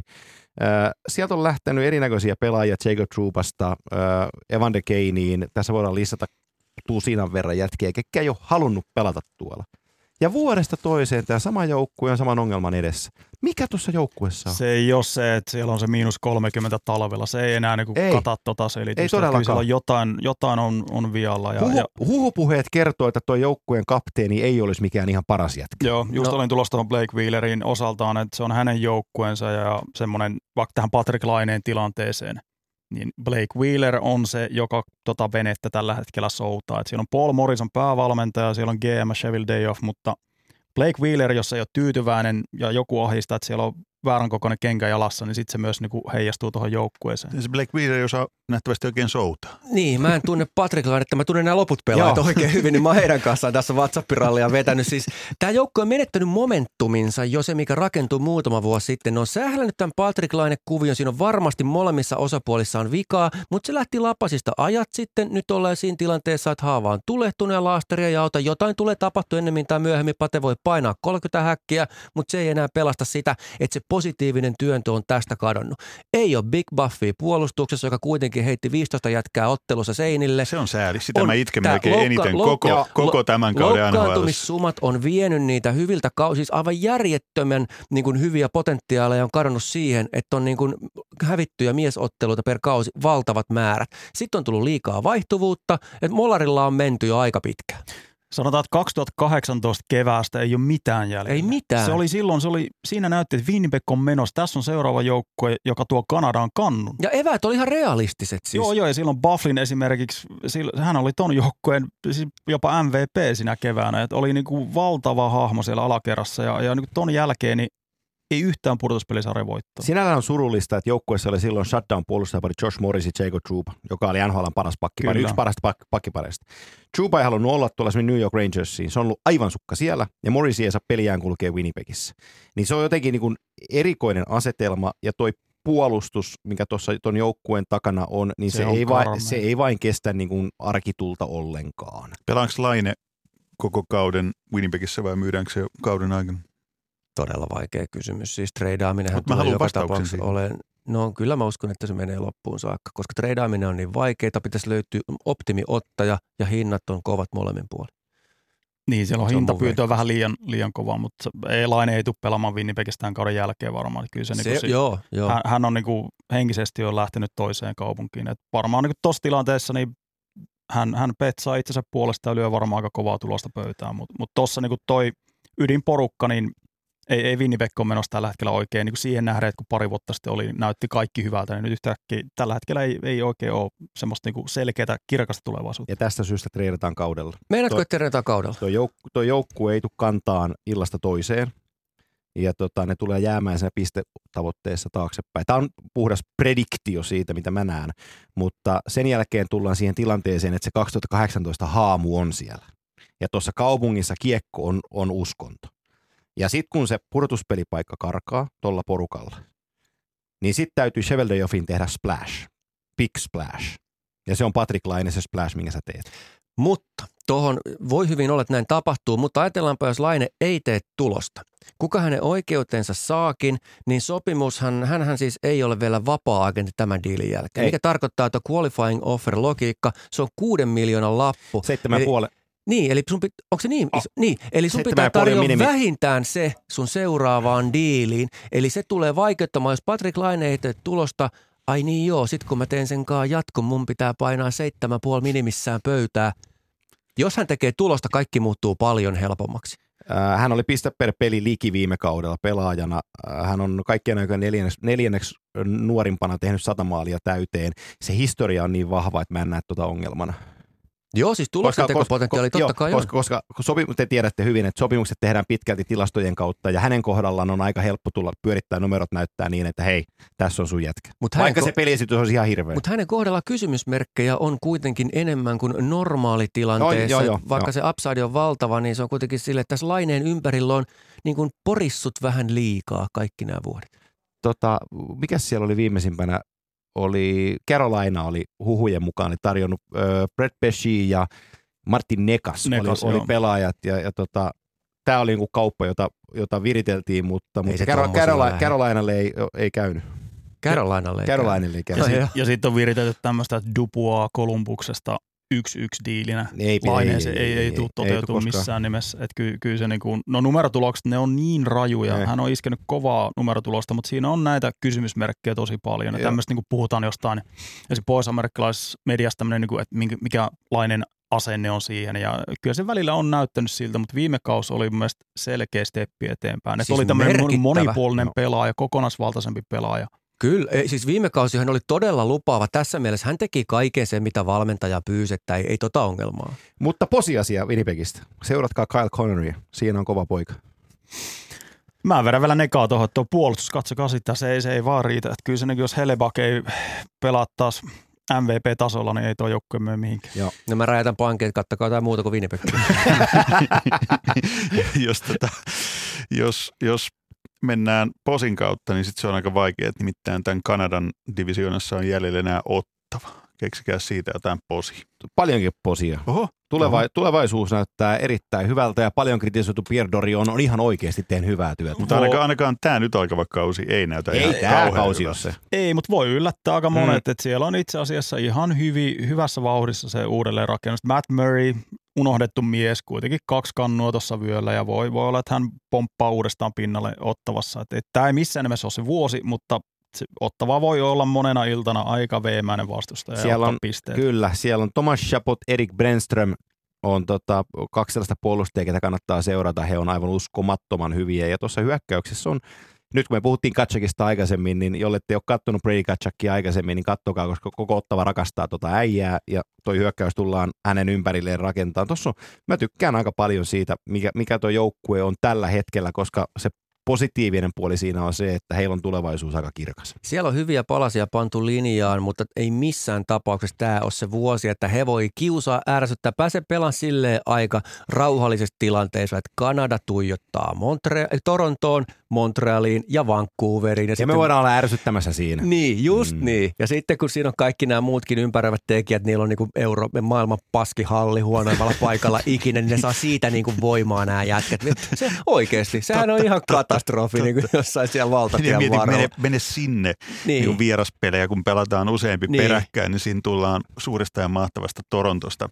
Matthewsit ja muut tulee, että jaha, niin. Niin. nyt mennään ottavaa ottaa helpot pisteet. No ei ehkä mennäkin. Ja tosta pitää se voima repiä ja, ja katsoa tulevaisuuteen, mutta Mä oli siis- nyt muuten siis ottavan päin, vaikka nyt saman tien. Siis Siis yrit- Porilainen sydämeni Siis yrität, läikähtelee. yritätkö sinä sanoa, että tämä on NHLn Amur Habarovs? Ja se on NHL, NHL Pori, se vanha Isomäki. Toi oli kyllä vähän vaikea. NHL Habarovsk. NHL Amuri. NHL Amur, mutta hei, jos se on Amur Habarovsk, niin kuka on sitten Ottavan Hannu Jortikka? Ottavan vuoden mies, kuka Tämä se on on? kuitenkin perheohjelma. Hei. Ja- No sanotaan, että Eugene Melnick varmaan menee omistaja. On se Joo, semmoinen kuikkendaali, että Oh, si- siinä on, No niin. On. si- siinä on organisaation heikoin lenkki. Oh. Et si- se on niinku ainoa, mikä tuossa ottava uudelleen rakennuksessa voi mennä vihkoon. Niin hän on kyllä niinku suurin uhka siinä. No siis Eugene Mellingin paras puoli on se, että hän on vuoden ollut hiljaa mediassa. Se on suurin piirtein. Aina kun se sanoo jotain, niin sanoo hölmöä. Ot- Ottavan vuoden mies valittu. Onko lisää Ottavasta vielä? Eh, mennään eteenpäin. Ei. Läntinen divisioona. Ei kun he kerrataan vielä toi Kanadan divisioonan neljä pudotuspeleihin menijää. Eli siis Toronto, Päätettiinkö me? päätettiin. Toronto, Calgary, Montreal ja Kyllä siihen Vancouveria Calgary- melkein Kyllä Vancouver tarjoisi menee siihen joo. Vancouver, Toronto, Calgary. Vancouver, Toronto, Calgary, Hofreen. No otetaanko se nyt Montreal sitten siihen? Otetaan. Sovitaan näin. Mennään Jätet, sillä. jätettiin Edmonton ulos. Terveisiä Edmonton. Hei, läntinen divisioona. Se pelaa Anaheim, Arizona, Colorado, Los Angeles, Minnesota, San Jose, St. Louis ja Vegas. Colorado. Se oli nimittäin, kun piti vähän tehdä kotiläksyjä nyt NHL-illankin suhteen. Kuuntelin jotain vanhoja lähetyksiä vuodesta 2013 lähtien on näitä tehty, niin siellä kuittaatiin Colorado sillä että Colorado, seuraava. Joo, se oli Ase- aika... ase- ase- Se oli asetelma on sitä nykyään, aikaa, niin. asetelma on nykyään aavistuksen Ää, erilainen. Me, mentäessä tuohon mainekaan Tuomas Nyholmin kommenttiin, niin tämä on NHL seksikkään seura. Mm. Nyhan voi aloittaa. Colorado. Miksi on NHL Seksikkään seura. No ensinnäkin siinä on mun mielestä tämän hetken dynaamisin, kiinnostavin, huikein pelaaja. Mäki Keinänen siellä tykittelee menemään aivan huikea hahmo. Mä suomalaisittain lausun näin. Niin tota, se, se, on siis, kun puhutaan kuka on liigan paras pelaaja. Mäki Ku- Keinänen. Niin, mun mielestä Mäki Keinänen on No, ihan ylivoimainen. maailman paras Siis niin räjähtävä, niin mahtava. Voiton himo kaikki. Hän on taas vuoden valmiimpi. Hänellä on taas vuoden parempi joukkue ympärillään. E, Niitä asioita, mitä pari vuotta sitten mietittiin, syvyys, top 6 versus bottom 6, eli siis löytyykö sieltä tähtien takaa eväitä. Mun mielestä Coloradolla on tosi hyvät eväät pelata aivan huippuluokan iskukykykiekkoa. Ja sitten kun vielä mä nostan edelleen sitä, että kun nämä tukitoimet on kohilla. Toi Mitä puol- joo. kysytty? Ja, ja toi siis nyt kun kaikki, kaikki haippaa tämän joukkueen hyökkäystä niin kuin kuuluukin haipata, koska se on se, se, on se, niin kuin se pihvi tässä joukkueessa, mutta onhan toi, niin kuin toi puolustus. Jos me puhutaan kiekollisesta joukkueesta, niin tämä on kiekollisin puolustaja varmaan koskaan NHL. Tämä on, niin kuin, tää on niin kuin ihan älytön. Kale McCarr on se on Kanadan versio, jos ei joku tiedä kuka on Cale McCarr, niin se on, se on Miro Heiskasesta Kanadan versio, joka, joka pelaa vielä, operoi raitin puolelta ja on siinä tehtävässä niin kuin todella hyvä. Heillä on Sam Girard, heille tulee Bowen Byron mukaan. Ihan tutkanalla on mennyt isossa kuvassa se, että Devon Taves, joka oli New York Islandersin paras puolustaja ja pelasi ykkösyyveen takana, on tullut tähän jengiin mukaan. Heillä on ykkö, ykkösvarauksia omia Connor Timmins tuossa mukana, josta kukaan ei edes puhunut, ja Timmins on tosi lahjakas jätkä. Tämä on ihan huikea tämä puolustus. Hei, onko jopa NHLn paras top 6 puolustus? Siis se, että on kaikki ostanko? parit, kaikki parit, kun ottaa huomioon. Siellä on monia joukkoja, missä top 4 on todella laadukas, mutta kolme paria. Joo. Ja Joo. sitten vielä taustalla on Bowen Byron, Joo. joka on tulossa sieltä. Tuossa on loistavia palasia.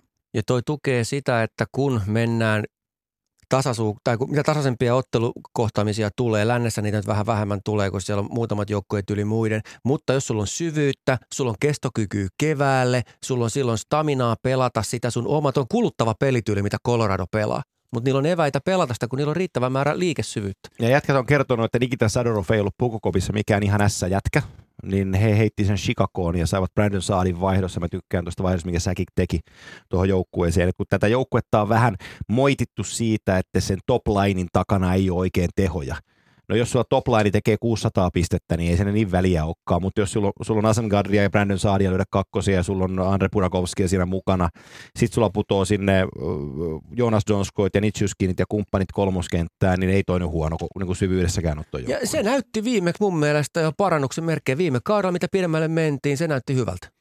Colorado olisi mennyt finaaleihin ilman tätä maalivahtitilannetta. Kyllä. Heillä ykkönen tippu pois ja, ja sitten Frankuus, ilmeisesti hänkin oli vähän kesana siinä. Että, että ilman sitä niin ei olisi Dallas pelannut finaalissa. Ei Colorado on kovin kannun kandidaatti. Sanotaan niin kuin lännestä. On, on. Mikko Rantasesta mä haluan kuulla vielä. Raportit kertoo Turun suunnalta, että hän on paremmassa kunnossa kuin koskaan. Eikö kaikki ole tässä sama? Niin, niin se, se, on totta joo. Mutta siis on kuulemma aivan timanttisessa kunnossa. Omalla paikallaan maailman paras. Beat that. Ei lisättävää. Ei lisättävää. No niin. Itse asiassa yksi lisättävä on. Mä oh. haluaisin nähdä Mikko Rantasen pelissä vielä lisää Mikko Koivumaista, raivokasta kylmyyttä, jopa pientä kostologiikkaa, kyynärpäät esiin, poikkaria leukaa ja siis niin kuin näytä se, että sinä otat sen tontin, minkä sä kulloinkin haluat. Siinä on pieni peliraivo juttu vielä, minkä Rantanen voi kaivaa, koska kannattaa muistaa, että se jätkä on niin kuin – se on niin iso ja vahva, että se voi tehdä mitä tahansa silloin, kun hän niin päättää. Mutta siihen vaaditaan vielä ekstra kipinä. Mitä mieltä jätkä tootte, menikö kohille?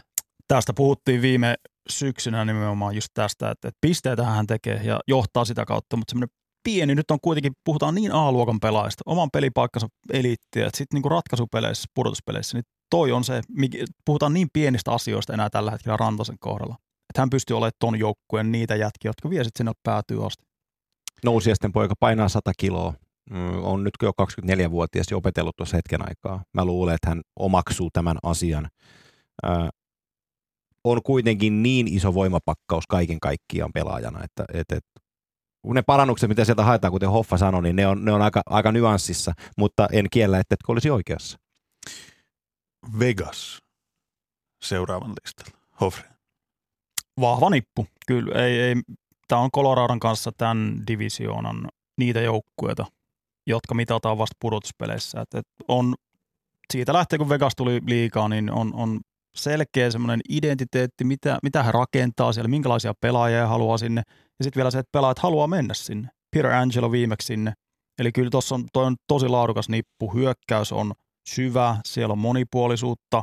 Puolustus Theodore, Peter Angelo, varmaan tuon liikan paras top 2 pakissa tällä hetkellä. Tiedä. Ja semmoinen tietty, miten, miten Vegas pelaa parhaimmillaan, jos Colorado puhuttiin nopeana joukkueena, niin tämä on suunnanmuutoksissa, suunnanmuutosjoukkueena varmaan tämän liikan ehkä ehkä paras parhaimmillaan.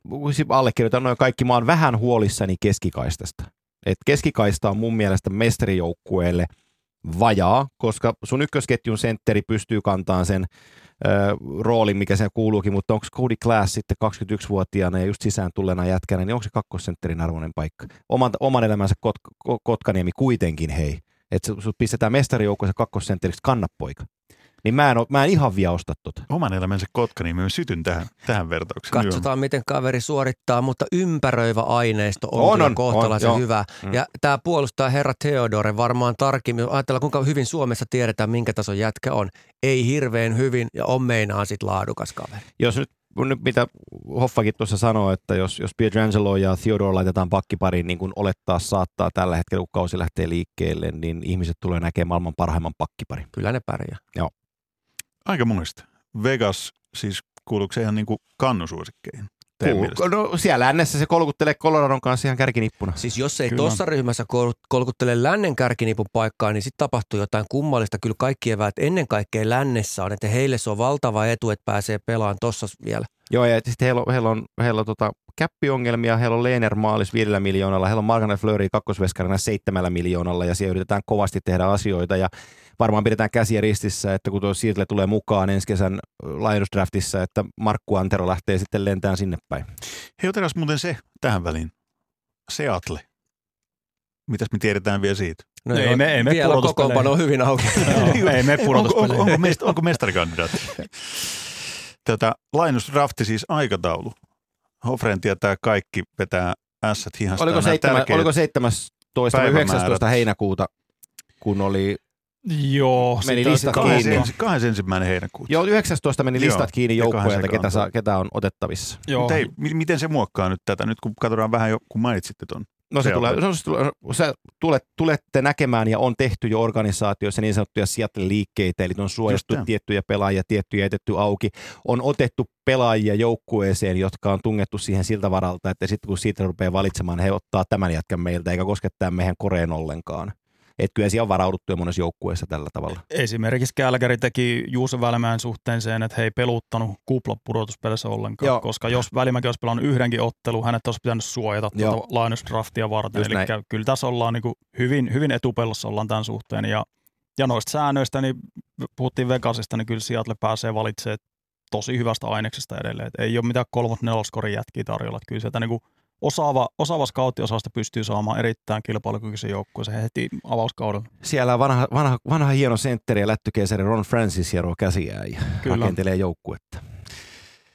St. Louis. Syvä hiljaisuus. kyllä sanotaan nyt se syksyn pudotuspelit oli, oli mä vähän huolissani tästä joukkueesta. Että jos on blues-faneja kuulolla, niin, niin tämä ei välttämättä suosi tämmöinen runkosarja bluesia. Aika raskastekoinen joukkue. Ja siellä on myös ollut loukkaantumishuolia, mutta et eh, ehkä nyt, siis laatujoukkue kyseessä edelleenkin keskikaista toimii. Siellä on Braden Shen, Ryan O'Reilly, kaksikko, sen, sen varaan pystyy rakentamaan uskottavia tulosketjuja, mutta kyllä toi vähän toi Peter Angelo lähtö myös osaltaan alleviivaa sitä, että se, siellä on se paras tunderi on nyt mennyt. Mutta kyllä kaiken järjen mukaan St. Louisin pitäisi tossa lännessä olla Se on- kilpailukykyinen. se on niin kuin- heikko toi divisioona. Niin, että Jos hyötyy on vielä Colorado enemmän ja kuin Vegas, Vegas siitä. Niin Colorado ja Vegas niin kuin kaksi selkeätä. No, Tämä tämä, on- tämä mukaan on ne se on kolmas- kolme divisioonaa. Ja St. Louis Blues musta tulee kyllä tähän. Oltava, Siis. St. Louis on siinä määrin tilanteessa, en sano onko se positiivinen tai negatiivinen ongelma, mutta, mutta kun joukkueen ihan selkeä henkinen johtaja lähtee pois, niin kuka sen paikan täyttää? A kentällä, B kopissa. Ja me tosi usein tai tosi usein ehkä liikaakin sanottu, mutta että usein törmää siihen keskusteluun, että tällainen koppipuhe on yliarvostettua ja ei sillä henkisellä puolella mitään merkitystä. Se on ihan kakkaa, koska sillä on ihan hirveä merkitys joka sun, varsinkin tällaisessa kupla-ajattelussa, missä Mm, mennään ottelussa toiseen, että kaudella. kuka pitää sen tiimin hyvällä moodilla, kuka pitää sen kasassa, kuka on se liima siinä jutussa. Nämä menetti se liimapurkkinsa. Kuka se nyt on sitten, joka Mm. pitää St. Louisin kasassa? No Ryan O'Reilly, Ryan on, O'Reilly, joo. on, on tuon joukkueen liideri, mutta sekin, että Greg Berubi nyt ensimmäinen täyskausi sitten tossa, että oli jo viime vuonna tietysti mukana, mutta, mutta se, että kyllä toi Bluesin, mihin, mihin tuo on menossa tuo joukkue, että siellä on tällä hetkellä, mä nyt sen takia niin negatiivisesti suhtaudun Bluesiin, koska mä vertaan sitä näihin kärkinippuihin, mä en usko, että tuosta joukkueesta on enää haastamaan näitä kärkinippuja, että kyllähän se menee tuosta divisioonasta heittämällä jatkoon, mutta näihin sitten niin top neljä joukkueisiin, että on, onko siinä enää, niin mä en usko enää plussia. Vladi Tarasenko on loukkaantuneena ja on sivussa tosi tosi pitkään. Mielenkiintoista on katsoa, mitä Robert Thomas pystyy tekemään, eli 21-vuotias laitahyökkääjä ja toisen polven NHL-jääkiekkoilija. Monet ajattelevat, että Mike Hoffman on se mies, joka tulee nyt rajautin kautta joukkueeseen sainaa ja tulee ottaa Tarasenkon paikan. Ei Mä- mä... tuu tekee kesää. Niin, niin mä petaisin tuohon Thomasille aika hyvää paikkaa. Se St. Louisista sitten siirrytään aikaan Mikko Koivun jälkeen, nimittäin Minnesota. Tuomas Nyholm äsken sanoit niin ylistäviä sanoja siitä, että miten Mikko Rantasen täytyy ottaa kaimastaan Koivusta niin kuin sitä, no suoraan sanottu tappajaa mukaan vähän kaukaloon, niin Mikko Koivu kun lähti Minnesotasta, niin mitä se tarkoitti? se tarkoittaa, sen, että minne se on mun mielestä täsmälleen samassa tilanteessa, kun se on ollut niin kauan kuin mä muistan. ei, ei siis, kaikki on vaiheessa. Siellä on tuore GM, nyt viritellään ja säädetään, mutta ei minne se on matkalla juuri nyt vielä mihinkään mun mielestä. Itse asiassa Minnesota on paljon paremmassa paikassa, kuin se koskaan on aikaisemmin ollut. Okei. Oho, oho.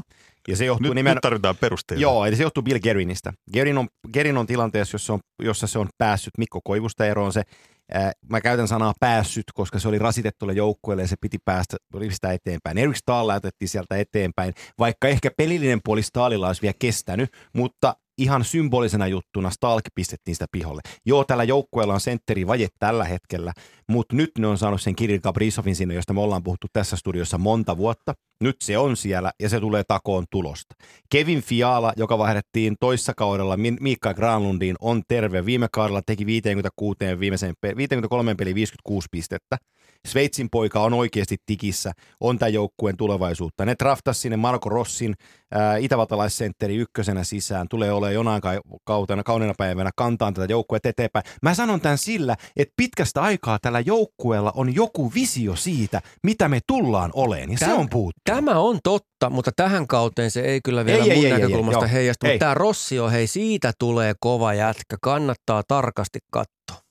Tähän väliin otsikkopalkinto urheilulehden NHL-liitteelle, jota tämä välillä rapistellaan, nimittäin sytyn, sytyn niinkin klassiselle kuin Fialaten ja Höyläten. Sami Hofreen, Sami Hofreen lähtikö tämä sun kynästä? Ei lähtenyt, ei todellakaan, mä irtaudun näistä, mutta vielä Minnesotasta, niin toi veskariosasto kammottava. Ei, sanotaan, että Kähkönen, se on otettavissa tuo ykkösveskarin paikka jopa Joo, tällä ja, kaudella. Ja mä sanon, että hän ottaa sen, tai pitää ottaa. Jossain vaiheessa, mutta, mm. mutta Minnesota on se, että... kuuluu, että tekeekö se maalin tällä kaudella? No se jää nähtäväksi, mutta no se, että Minnesotan tämmöinen tarina viime vuosina on ollut, että se on ollut semmoinen oikein niin NHL-tsemppijoukko, että ne on päässyt playereihin, mutta ei mitään asiaa pelata siellä pitkälle. Se on ollut siinä välitilassa, mikä on pahin tilanne oikeastaan.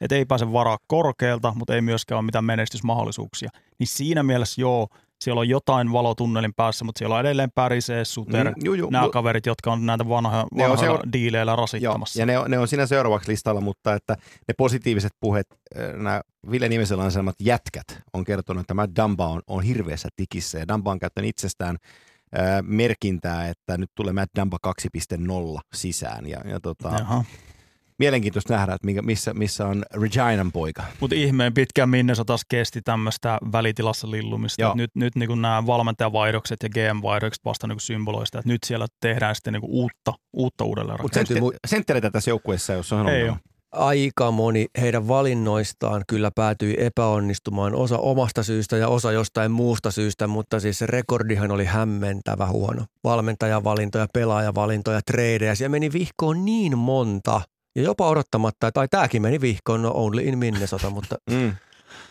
Ja siis ihan, ihan alkaen siitä, että Mikael Granlund, hieno jätkä, mutta eihän se ollut sitten kuitenkaan sitä, mitä Minnesota ajatteli. Se kuitenkaan ollut sitä. Pari se Suter, se, se, ne diili, se ei ollut missään tapauksessa sitä, mitä ne haki. Niin kuin ihan alkaa mennä vuosien taakse. Kyllä. Niin, kyllä. Niin, hän, niin, niin siis tänne joukkueenhan piti taistella kannusta. Silloin piti, kun Ryan Suter ja Zach Parise tuli sen piti sisään. olla se niitti. Ja ne ei ollut lähelläkään Ei koskaan. hän ollut siis niin kuin edes auttavasti siellä.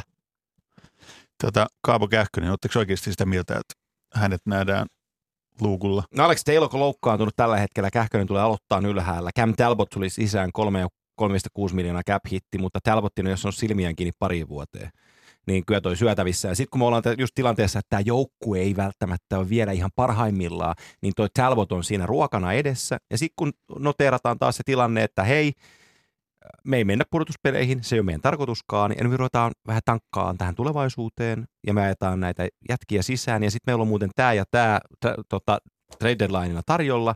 Hups, lyödään muuten kähkönen loppukauteen maalin, katsotaan mikä on tilanne, ja sitten se ottaa se. Pöytä on katettu ja pihviveitsi on lapasessa, mutta nyt pitää miettiä sitä ja katsoa se, että kestääkö pelistamina, pystyykö suorittamaan illasta toiseen kunto, siis ihan puhun niin fysiikan vaatimukset kaikki nämä. Hän joutuu sitten kovaa myllyä, jota on aika tiivistää pelitahtia, tulee kiekkoa tosi paljon. Tätä me ei tiedetä Kaapo Kähkösestä. Eväät maalivahtina sinänsä no. kyllä kaikki ovat siellä. Se on yksi, yksi, yksi asia itse, mistä maailmallakin puhutaan jääkiekossa liian vähän, että kuinka fyysinen rasittava ja vaikea paikka on olla NHLn ykkösmaalivahtina. Se on aivan jäätävän kova juttu, mitä ne jätkät vetää läpi. Antti Raantakainen aikamoisen mankelin läpi tuossa suhteessa. Et, et ollut nimenomaan tuon rasitteen takia ollut väliä. Et ei ole treenannut ihan samalla tavalla ollakseen sitten ykkösveskarin tontilla. Toki sillä on epäonnakin mukana. Mutta... Edmontonin suhteen me ei muuten Mikko Koskistollenkaan mukaan lukuihin, niin otetaan se tähän. Siinä on ainakin veskari, jolla ei niin kuin fyysinen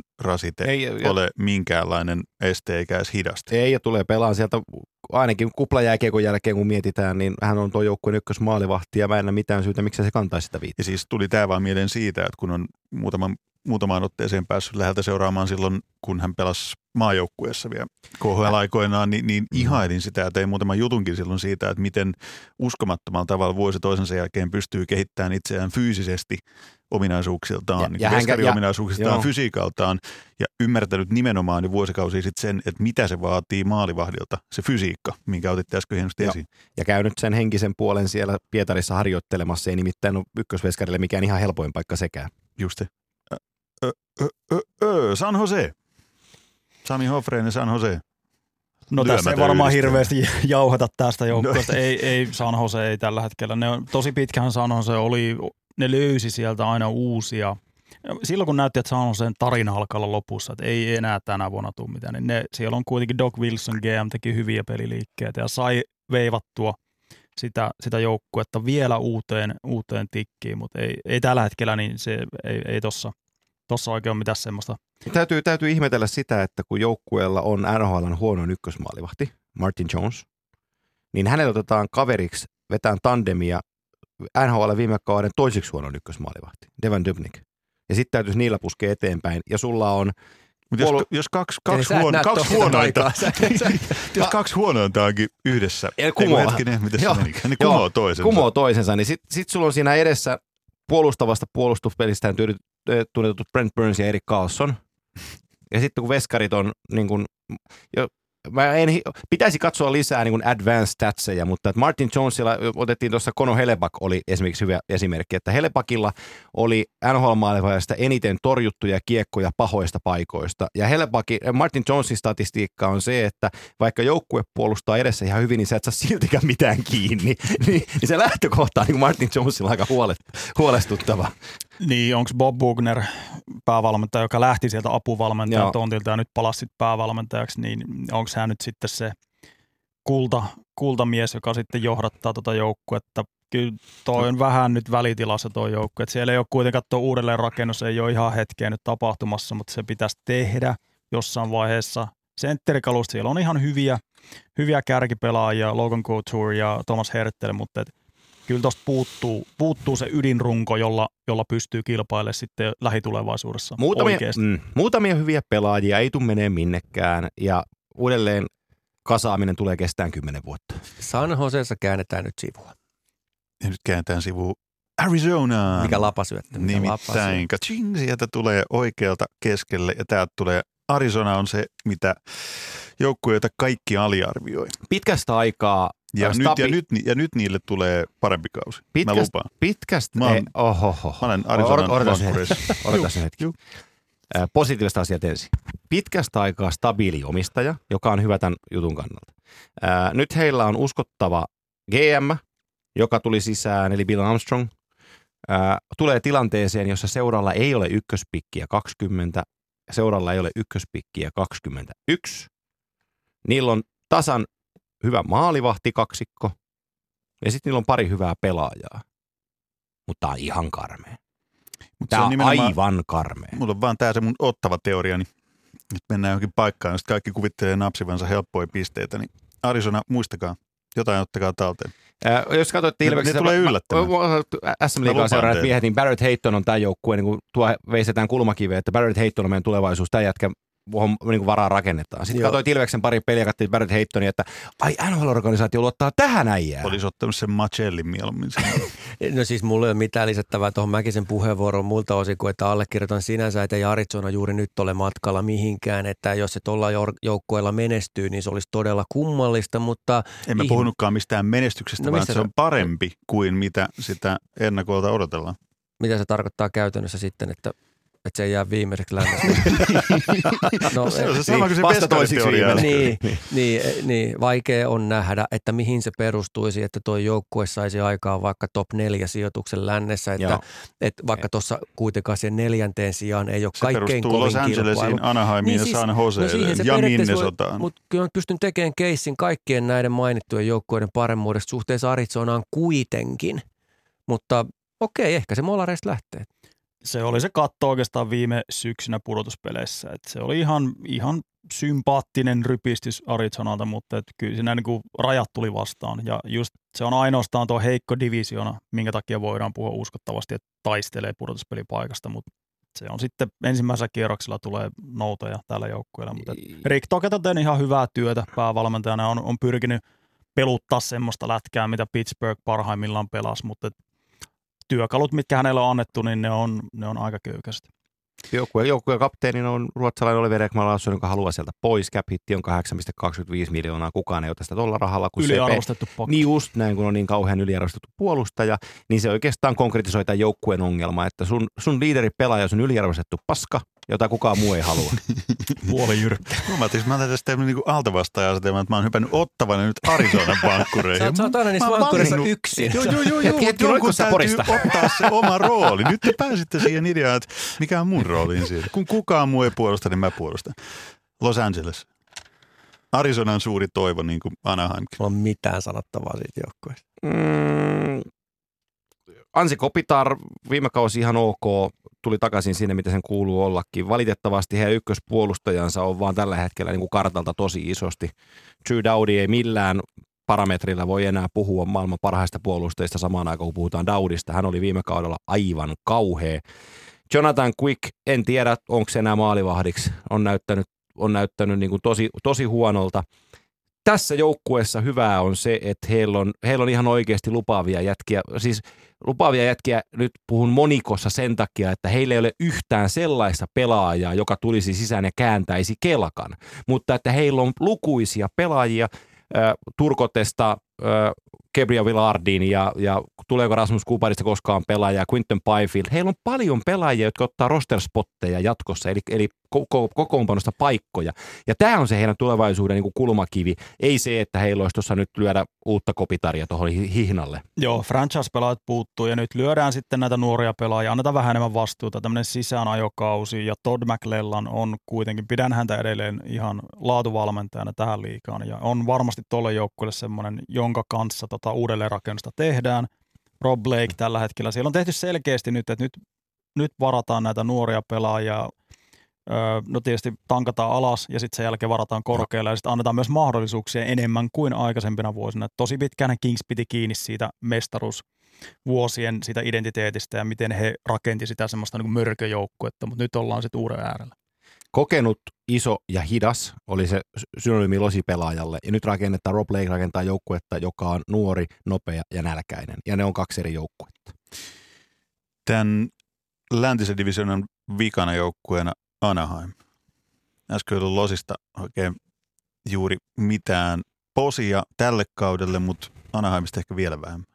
Mä, saanko mä aloittaa, Hoffa? Mä, mä oon huolissani siitä, että nyt jos mä äsken haippasin tossa, että Losilla on se tulevaisuus nuorissa jätkissä. Niin Anaheimilla ei. Ja, ja ei kun täällä on käytetty ihan samaa niin teoriaa ja retoriikkaa aikaisemmat vuodet, ja mä olen itse mennyt siihen samaan höpötykseen mukaan, kun me otetaan, otetaan heidän Sam Steelit ja kumppanit siihen, siihen riviin mukaan, Max Jonesit ja Maxim Contuat, ja näiden nimeen on ikään kuin vannottu, että nämä jätkät täältä tulee. No nyt ne jätkät on pelannut siinä kokoonpanossa jo pari kautta, eikä ne vielä ole tullut minnekään niin tuleeko ne oikein minnekään? Ja sitten kun sä palkkaat iso, no isolla isolla rahalla, mutta Kevin Shattenkirk tulee tuohon puolustukseen niin keulahevoseksi, joka oikeasti Tampassa ekaa kertaa elämässä löysi paikan pelata, kun kerrottiin, että sä et ole muuten ykkösratsu meillä, että ole siellä kakkos-kolmosparissa ja tee oma hommas. Niin nyt pitäisi taas leikkiä ykköshevosta tässä joukkueessa, niin uhuh. Tämä länsi tarjoaa mahdollisuuden vähän laajempaa pohdintaa siinä mielessä, että kun puhutaan paljon pelin evoluutiosta, sitä käytetään vähän hassulla tavalla sitä termiä siinä mielessä, että evoluutio siis jonnekin suuntaanhan evoluutio aina etenee, jos kyse on vaikka vahvimman valinnasta tai siitä, että kuka pelejä milläkin logiikalla voittaa. Ja sehän ei tarkoita, että tekeminen välttämättä paranee, se on tulokseen liittyvä asia se pelin evoluutio ja toisaalta sitten taas mihin suuntaan koko liiga rakentuu. Ja pelin kehitykseen ja tähän evoluutiosanaan liittyen tässä lännessä on aika monta porukkaa, jotka on tilanteessa, jossa on niin pelkkiä kysymysmerkkejä. Et varmaan on niin kuin su- jokainen tietää, että Rob Lake ei ole se prototyyppi jatkos pakille tai Derian Hatcher. Se on jotain muuta. Se on Miro Heiskanen ja nämä makarit ja kumppanit. Sellaisia mennään, sellaisia kohti. Nämä on tehnyt joitain valintoja. No koska se näkyy tietyillä, on muutamia porukoita, minne on tiennyt tämän kaikki jo vuosikaudet. Koska se näkyy, missä se näkyy, miten voi mennä niin monta valintaa niin pitkään, niin pieleen. Jostainhan senkin on kerrottava, että jos sulla on palikoita ojennuksessa ja sulla on vaikka kolmelta kaudelta kolmelta kesältä niin sanotusti hyviä palasia.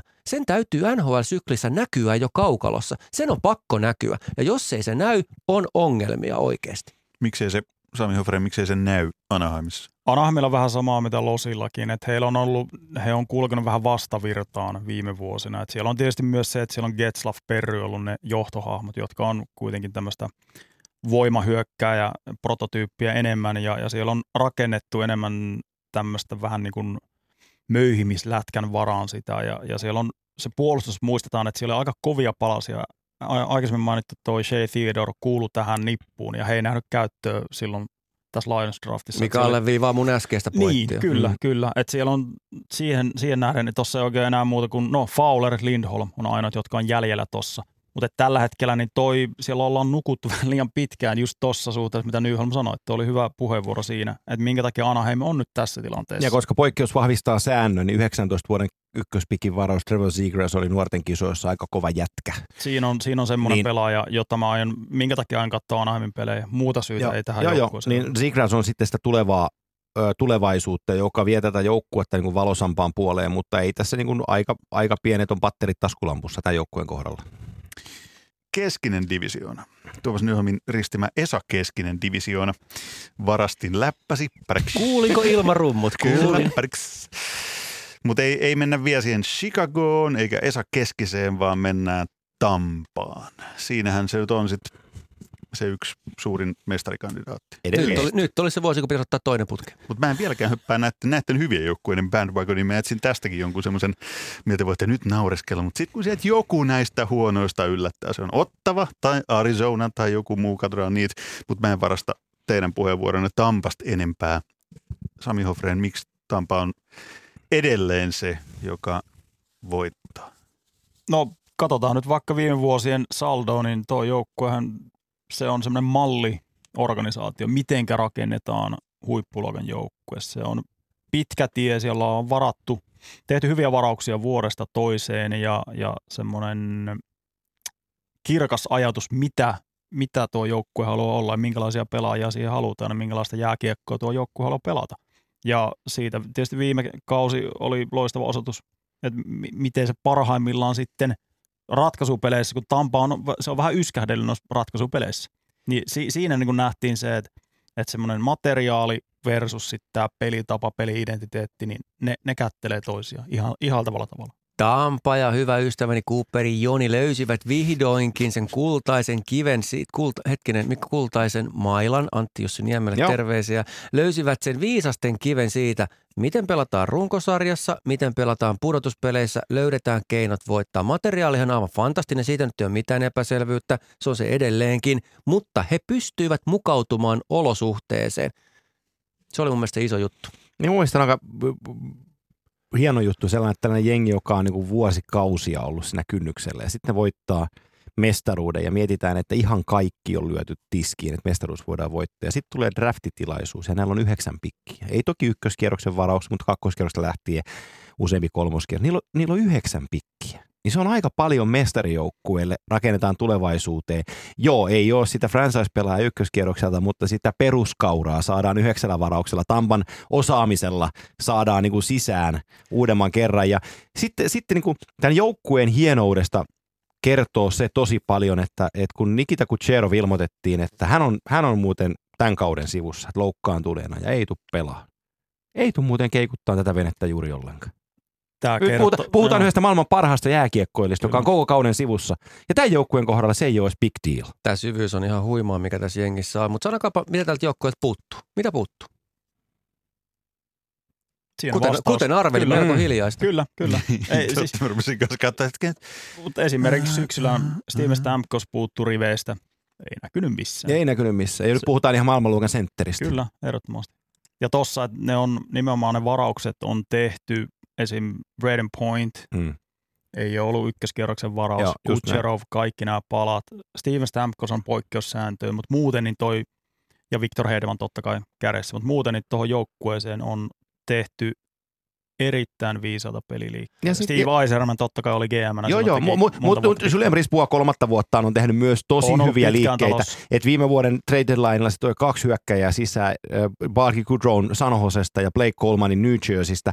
Molemmilla hei oli vielä tämä kausi diiliä jäljellä. Kertoo sitä Brisbois omi, niin ominaisuudesta ja hienoudesta, että hän ei satsaa Allin tähän, vaan nämä jätkät toi kannun ja nämä on siltikin vielä isä, niin kuin sisällä tässä jengissä. Ja hyvä esimerkki siitä, että vaikka epäonnistumisia tuli aikaisemmina vuosina, tuli tämä ensimmäisen kierroksen katastrofi Kolumbusta vastaan. Ei räjäytetty sitä hommaa, vaan pysyttiin samalla tiellä, tehtiin pieniä viilauksia pohjaketjuihin, pieniä muutoksia, Pat Maroon, tämmöisiä pelaajia, Goodrow, jotka toi sitä pientä karheutta, jota tarvitaan sitten, mitä Nyholm otit esille siinä pudotuspeleissä, että pystytään vähän kiristämään Ja ruuvia. Cooperi Jouni lukee sekä liigaa hyvin että omaa ryhmäänsä. Kyllä. Todella huikea goatsi kyllä. Tietysti rekordikin on ihan kohtalainen, ei siinä mitään, mutta siis siinä on niinku kaikki palat nyt linjassa. Ja vielä sen verran sanon sitä ku- kuplajääkiekosta, kun puhuttiin sitä maailman parhaasta. Ja Nathan McKinnon oli siinä kuplassakin hyvä, mutta tämä, tämä poika numero 21 tässä joukkueessa, raitin puolen sentteri Braden Point, oli maailman paras viime syksynä, kun pelattiin mestaruutta.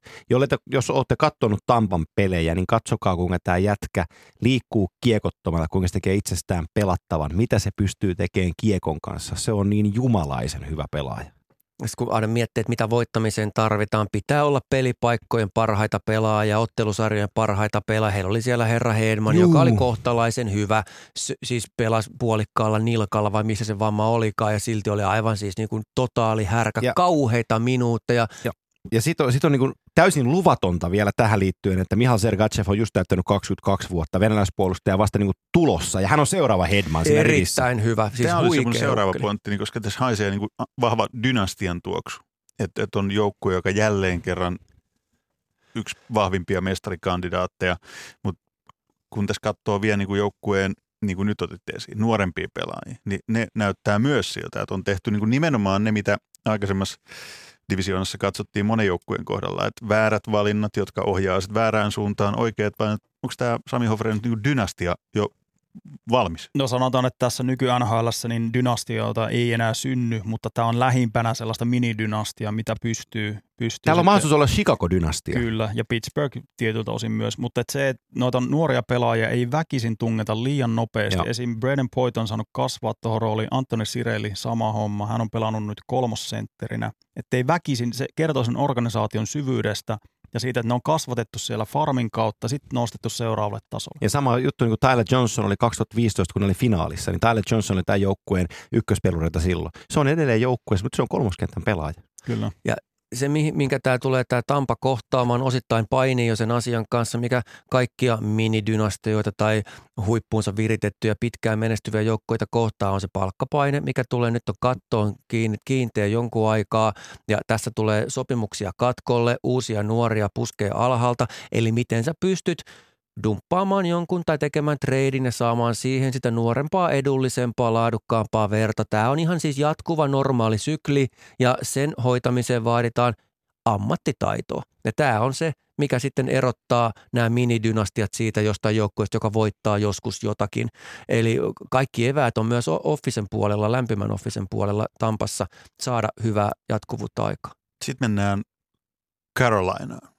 Siellä nimittäin Sebastian Aho ja alkukausi. Väitän, että se on Sebastian Aholle iso paine, koska nyt kaikki odottaa, kun se pelaa taas sen 23-24 minuuttia per peli ja heti pitäisi tehdä tulosta, kuten ollaan todettu, niin tällä kaudella ei ole varaa siihen, että yksikään joukkue vähän käynnistelee koneitaan tai häviää neljän viik- viikon aikana neljästä pelistä vaikka kolme, semmoista ei ole mahdollisuutta, niin kaikki katseet kääntyy Sebastian Ahoon. En mä Karoliinassa. näe mitään syytä, miksei se onnistuisi. En minäkään. Kyllä Carolinalla on erittäin hyvät eväät. Ja Aholla siinä mukana. Joo, kyllä Carolina on semmoinen organisaatio, josta sitä näkee heti, mi- mitä he, minkälaista lätkää he esim. pelaa. Se ydinryhmä on, kestää vertailun erittäin hyvin. Paljon puhutaan siitä maalivahtitilanteesta, että se on ollut se iso juttu, miksi tämä joukkue ei välttämättä haasta sit näitä isoja jättiläisiä pudotuspeleissä, mutta puolustus, hyökkäys, siinä on kaikki olemassa tällä hetkellä. Ja, ja tuo joukkue on myös Rod Brindamurin näpeissä aika hyvin. On. Andre- Andrei Svechnikov on 20 maalintekijä, tulee tuossa, just Sepestä puhuen, niin he 38 häkkiä viime kaudella 68 peliä. Se on ihan jäätävä tahti. vara, varannut hyvin ja, ja on, siellä on hyviä tradeja tehty Joo, myös. just Niin, näin. niin tossa siinä on Don Vadel totta kai tuli kesken kaiken, mutta kuitenkin niin, niin siinä, siinä on tehty hyviä peliliikkeitä viime vuosien aikana. Onko tuossa mahdollisuuksia, siis totta kai niin kuin tämän divisioonan kärki, mä sanoisin ainakin, että se on nimenomaan Tampa ja Karoliina, Mm. mutta onko tuossa mahdollisuuksia, jos katsotte vähän pidemmältä sit, kun jauhetaan ensin niin näitä joukkueita vastakkain, niin miten pitkälle Karoliina voi Sebastian Ahon johdolla mennä? Siis puhutko tästä kaudesta vai Tästä tulevaisuudesta? tästä. No, no kyllä sen pitää tossa olla kärki kahden osa. Se on, nyt on rakennettu, nyt on tehty duunia, elementit on olemassa. Plus niillä on todella voimakas Carolinalle sopiva seurakulttuuri ja imago. Niillä on hyvää yhteisöllisyyttä, joka tuo vielä pienen, äh, sanotaan kirii jotain pientä etua umpeen, koska ne on tiivis joukkue. Ja toi Molari-homma, se on edelleen kysymys, mutta se pitää nyt vaan hoitaa se homma sillä tavalla, että koppi tarttuu riittävän hyvin piste, koska ei, ei heillä ole lupaa nyt kaatua tähän näin. Tässä on jo kolkuteltu jonkun Ja ajan. heillä on sellainen luksus vielä olemassa siinä, että nyt kun cap maailmaa heillä on vielä toista miljoonaa vielä tilaa, niin heillä on sellainen 22-vuotias puolustus kuin Jake Bean tulossa sisään, joka on tämän orkesterin niin top prospect jätkä ja ihan for real pelaaja, kiekollinen puolustaja. Niin sitten sulla on siinä edessä tota, aika mielenkiintoisia nimiä muiden joukkueiden kannalta katsottuna. Niin jos tarvitaan sinne hyökkäykseen vielä jotain juggernauttia ottaa, niin näillä puolustajilla sä sen saat. Joo, ei. Carolina on semmoinen joukkue, jota pitää nyt vähän myös tarkastella vielä kriittisemmin, koska aikaisemmat vuodet oli vähän, että, että se oli semmoinen positiivinen yllättäjä. Toissa keväänä haasto Bostonin, no 4-0 tuli sitten Kuokendaalin konferenssifinaaleissa, mutta se oli sellainen ylisuorittaminen tuolta joukkueelta. Nyt se rima on vedetty sinne, että niiden pitää olla siellä top neljäs idässä. Ja Sebastian Aho on pystynyt pelaamaan pitkiä jaksoja, huimaa jääkiekkoa ja kerta ke- toisensa jälkeen hän on siitä kovasta paikasta oppinut ja tullut nostaneeksi itsensä uudelle tasolle. No nyt me nähtiin viime pudotuspelisarjoissa, ensin meni aivan total domination, sen jälkeen vähän katsottiin kuvasta, kun kilpailu koveni. On aivan varmaa tämän kaverin tuntien, siis ei henkkoht, vaan pelityylin ja luonteen, tulee nostaa jälleen kerran tasoa, niin hurjalta kuin se kuulostaakin. Me katsotaan, missä rajat menee, vielä ei ole saavutettu. Ykköskentän laidassa on yksi NHLn aliarvost- aliarvostetuimpia hyökkäjiä. Hänen nimensä on Teuvo Teräväinen, hän on Suomesta. Joo, just kääntää seuraavaksi puheenvuoron teräväiseen, minkälaista kautta, jos Aho on takuu varma, niin pommi varmasti pelaa jälleen kerran uskomattoman hienon kauden, jos on luottaminen vielä paremman kauden aikaisemmin. Entäs Teukka? No se takuu varmuuden puutehan siinä juuri on ollut se, että välillä katoo kuvasta ja välillä ei ole saanut pelattua, että olenko NHL ykkösketjun pelaaja, löytyykö peilistä sellaiset silmät, jotka vastaavat kyllä. Joka päivä ei ole vastannut, mutta pikkuhiljaa mennyt kohti parempaa ja löytänyt sen, että mä oon ratkaisu pelaa tässä liikassa, mun on pakko olla sitä, multa odotetaan ja that's it. Sami Hofren, se kirjoitti joskus teräväisestä jutun otsikolla Säbäjätkä. Siitä on aikaa jo, kyllä niistä, Mutta tuli niistä tämä mieleen vaan, että se, se niinku pieni keräytyminen kohti sitä, niinku, että peilistä katsoo, niin kuin Tuomas Nyholm sanoi, että NHL-pelaaja, nyt sieltä katsoo. Siis tähti, Hieno, tähti, hieno. tähti. Niin, Niin, tähti nimenomaan. Ja pudotuspeleissä Kyllä. Teräväinen on Kyllä. ollut mun mielestä nyt tässä pari vuotta, niin on pystynyt vähän vielä nostaa tason. Se on tekemään aika isoja Hieno- hieno maaleja, kasvu, mutta et hieno vähän on kasvu. Ahon, Ahon kuitenkin varjossa No noissa. mutta kun me puhuttiin siitä, että, että Aho on kova maalintekijä, niin tällä jätkällä on 103 syöttöpistettä kahteen viime kauteen, kahteen vajaaseen kauteen. 103 syöttöpistettä.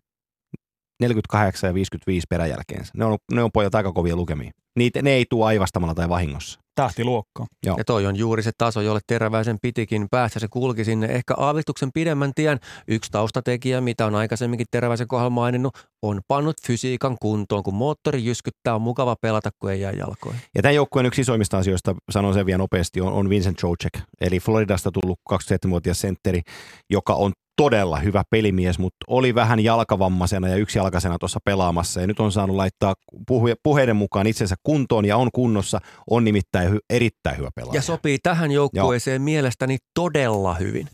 Eli ihan nappi. Se Karoliinasta. Sitten mennään Dallasiin, josta kaikki odottaa, että nyt Dallasin mahtavat otteet jatkuu, mutta eihän ne jatku. Vai jatkuu? No mä, mä en usko pätkääkään siihen, että siis Kaikki Dallasilla... odottaa, kun niillä on Var- Miro ja varmaan niillä on odottaa, Diro kyllä ja hyviä Giro. pelaajia siellä Mm. on, mutta valmennus ja se seura, niin kuin mitä jääkiekko he esitti viime vuonna, niin se oli mun mielestä niin kuin tosi häkellyttävän sekavaa ja mä en pitänyt siitä ollenkaan, siis pitänyt siinä mielessä, että mä en uskonut, että sillä voitetaan lopulta, eikä sillä voitettukaan. Ja, ja tota, Rick Bones Aika coachina. päästiin kuitenkin. Joo, ja siis tämä kuvastaa vaan sitä, sä voit voittaa pelaamalla aivan paskaa lätkää. Ei siinä kysytä mitään laatutekijöitä tai jotain niin viisikko rakennetta. Sä voit voittaa miljoonalla eri tavalla. Tampa pelaa hienoa rakennejääkiekkoa monessa mielessä. Ne voi pelaa jotain muutakin lätkää. He muokkas peliään siihen Dallasin sekokiekkoon sopivaksi. He löysi keinot, se oli siinä. Niin nyt kysymys on siitä, että onko tuo toistettavissa toi, mitä Dallas teki. Tampalla se on selkeästi, kun puhuttiin sitä prosessista, että ne tekee samalla tyylillä, ne tekee sitä samaa, siinä on se pitkä jatkumo. Että mikään ei Dallasilla- ole yllätyksenä. Niin, Dallasilla sitä ei ole. Ne on, ne on tehnyt nyt ton päävalmentajan valinnan tossa. Saa nähdä, kun Rick Bones oli niin tommonen honeymoon-jakso, minkä hän veti tuossa noin VT-päävalmentajana, niin, niin tossa toi viime syksyn kaava, niin mä en usko, että se on toistettavissa. Niin mulla on ongelma sellaisen joukkueen kanssa, joka tekee tukimotarinan ja silloin kun pitää tehdä maali, niin se maalintekijä on katsomossa kymmenen peliä istunut Joel Kiviranta, joka tulee ratkaisupaikalla tekee ne maalit.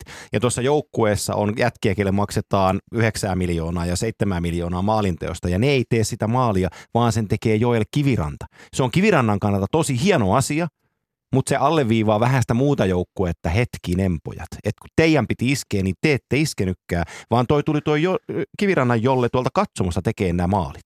Siellä, siellä oli pelaajia, joilla oli vaikeita loukkaantumistilanteita ja silti olivat askissa ja totta kai se vaikuttaa. Mutta tuo materiaali, se oli ja se on edelleen niin kuin nimilistana ihan todella kova. Mä sanon jopa näin päin tylysti, sori vaan nyt Pounesin Riku, mutta joku muu coachi tekisi tosta joukkueesta kontenderi. Siis, niin kuin siis pysyvän kontenderin ja sitten vielä muutamia verenvaihtojuttuja siihen, että pääsee nuoremmaksi, mutta niin kuin, Onko se nimenomaan nyt siitä valmennuksesta? no mun mielestä se peli on niin heikkoa. Niin, mutta kyllähän se kertoo jostain, että Rick Bones on nyt ensimmäistä kertaa päävalmentajana NHL.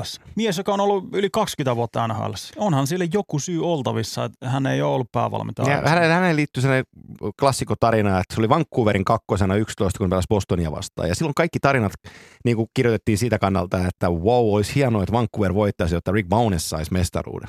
No se ei saanut mestaruutta. Boston veisi. 2015 tuli Stanley finaali Chicago ja Tampa.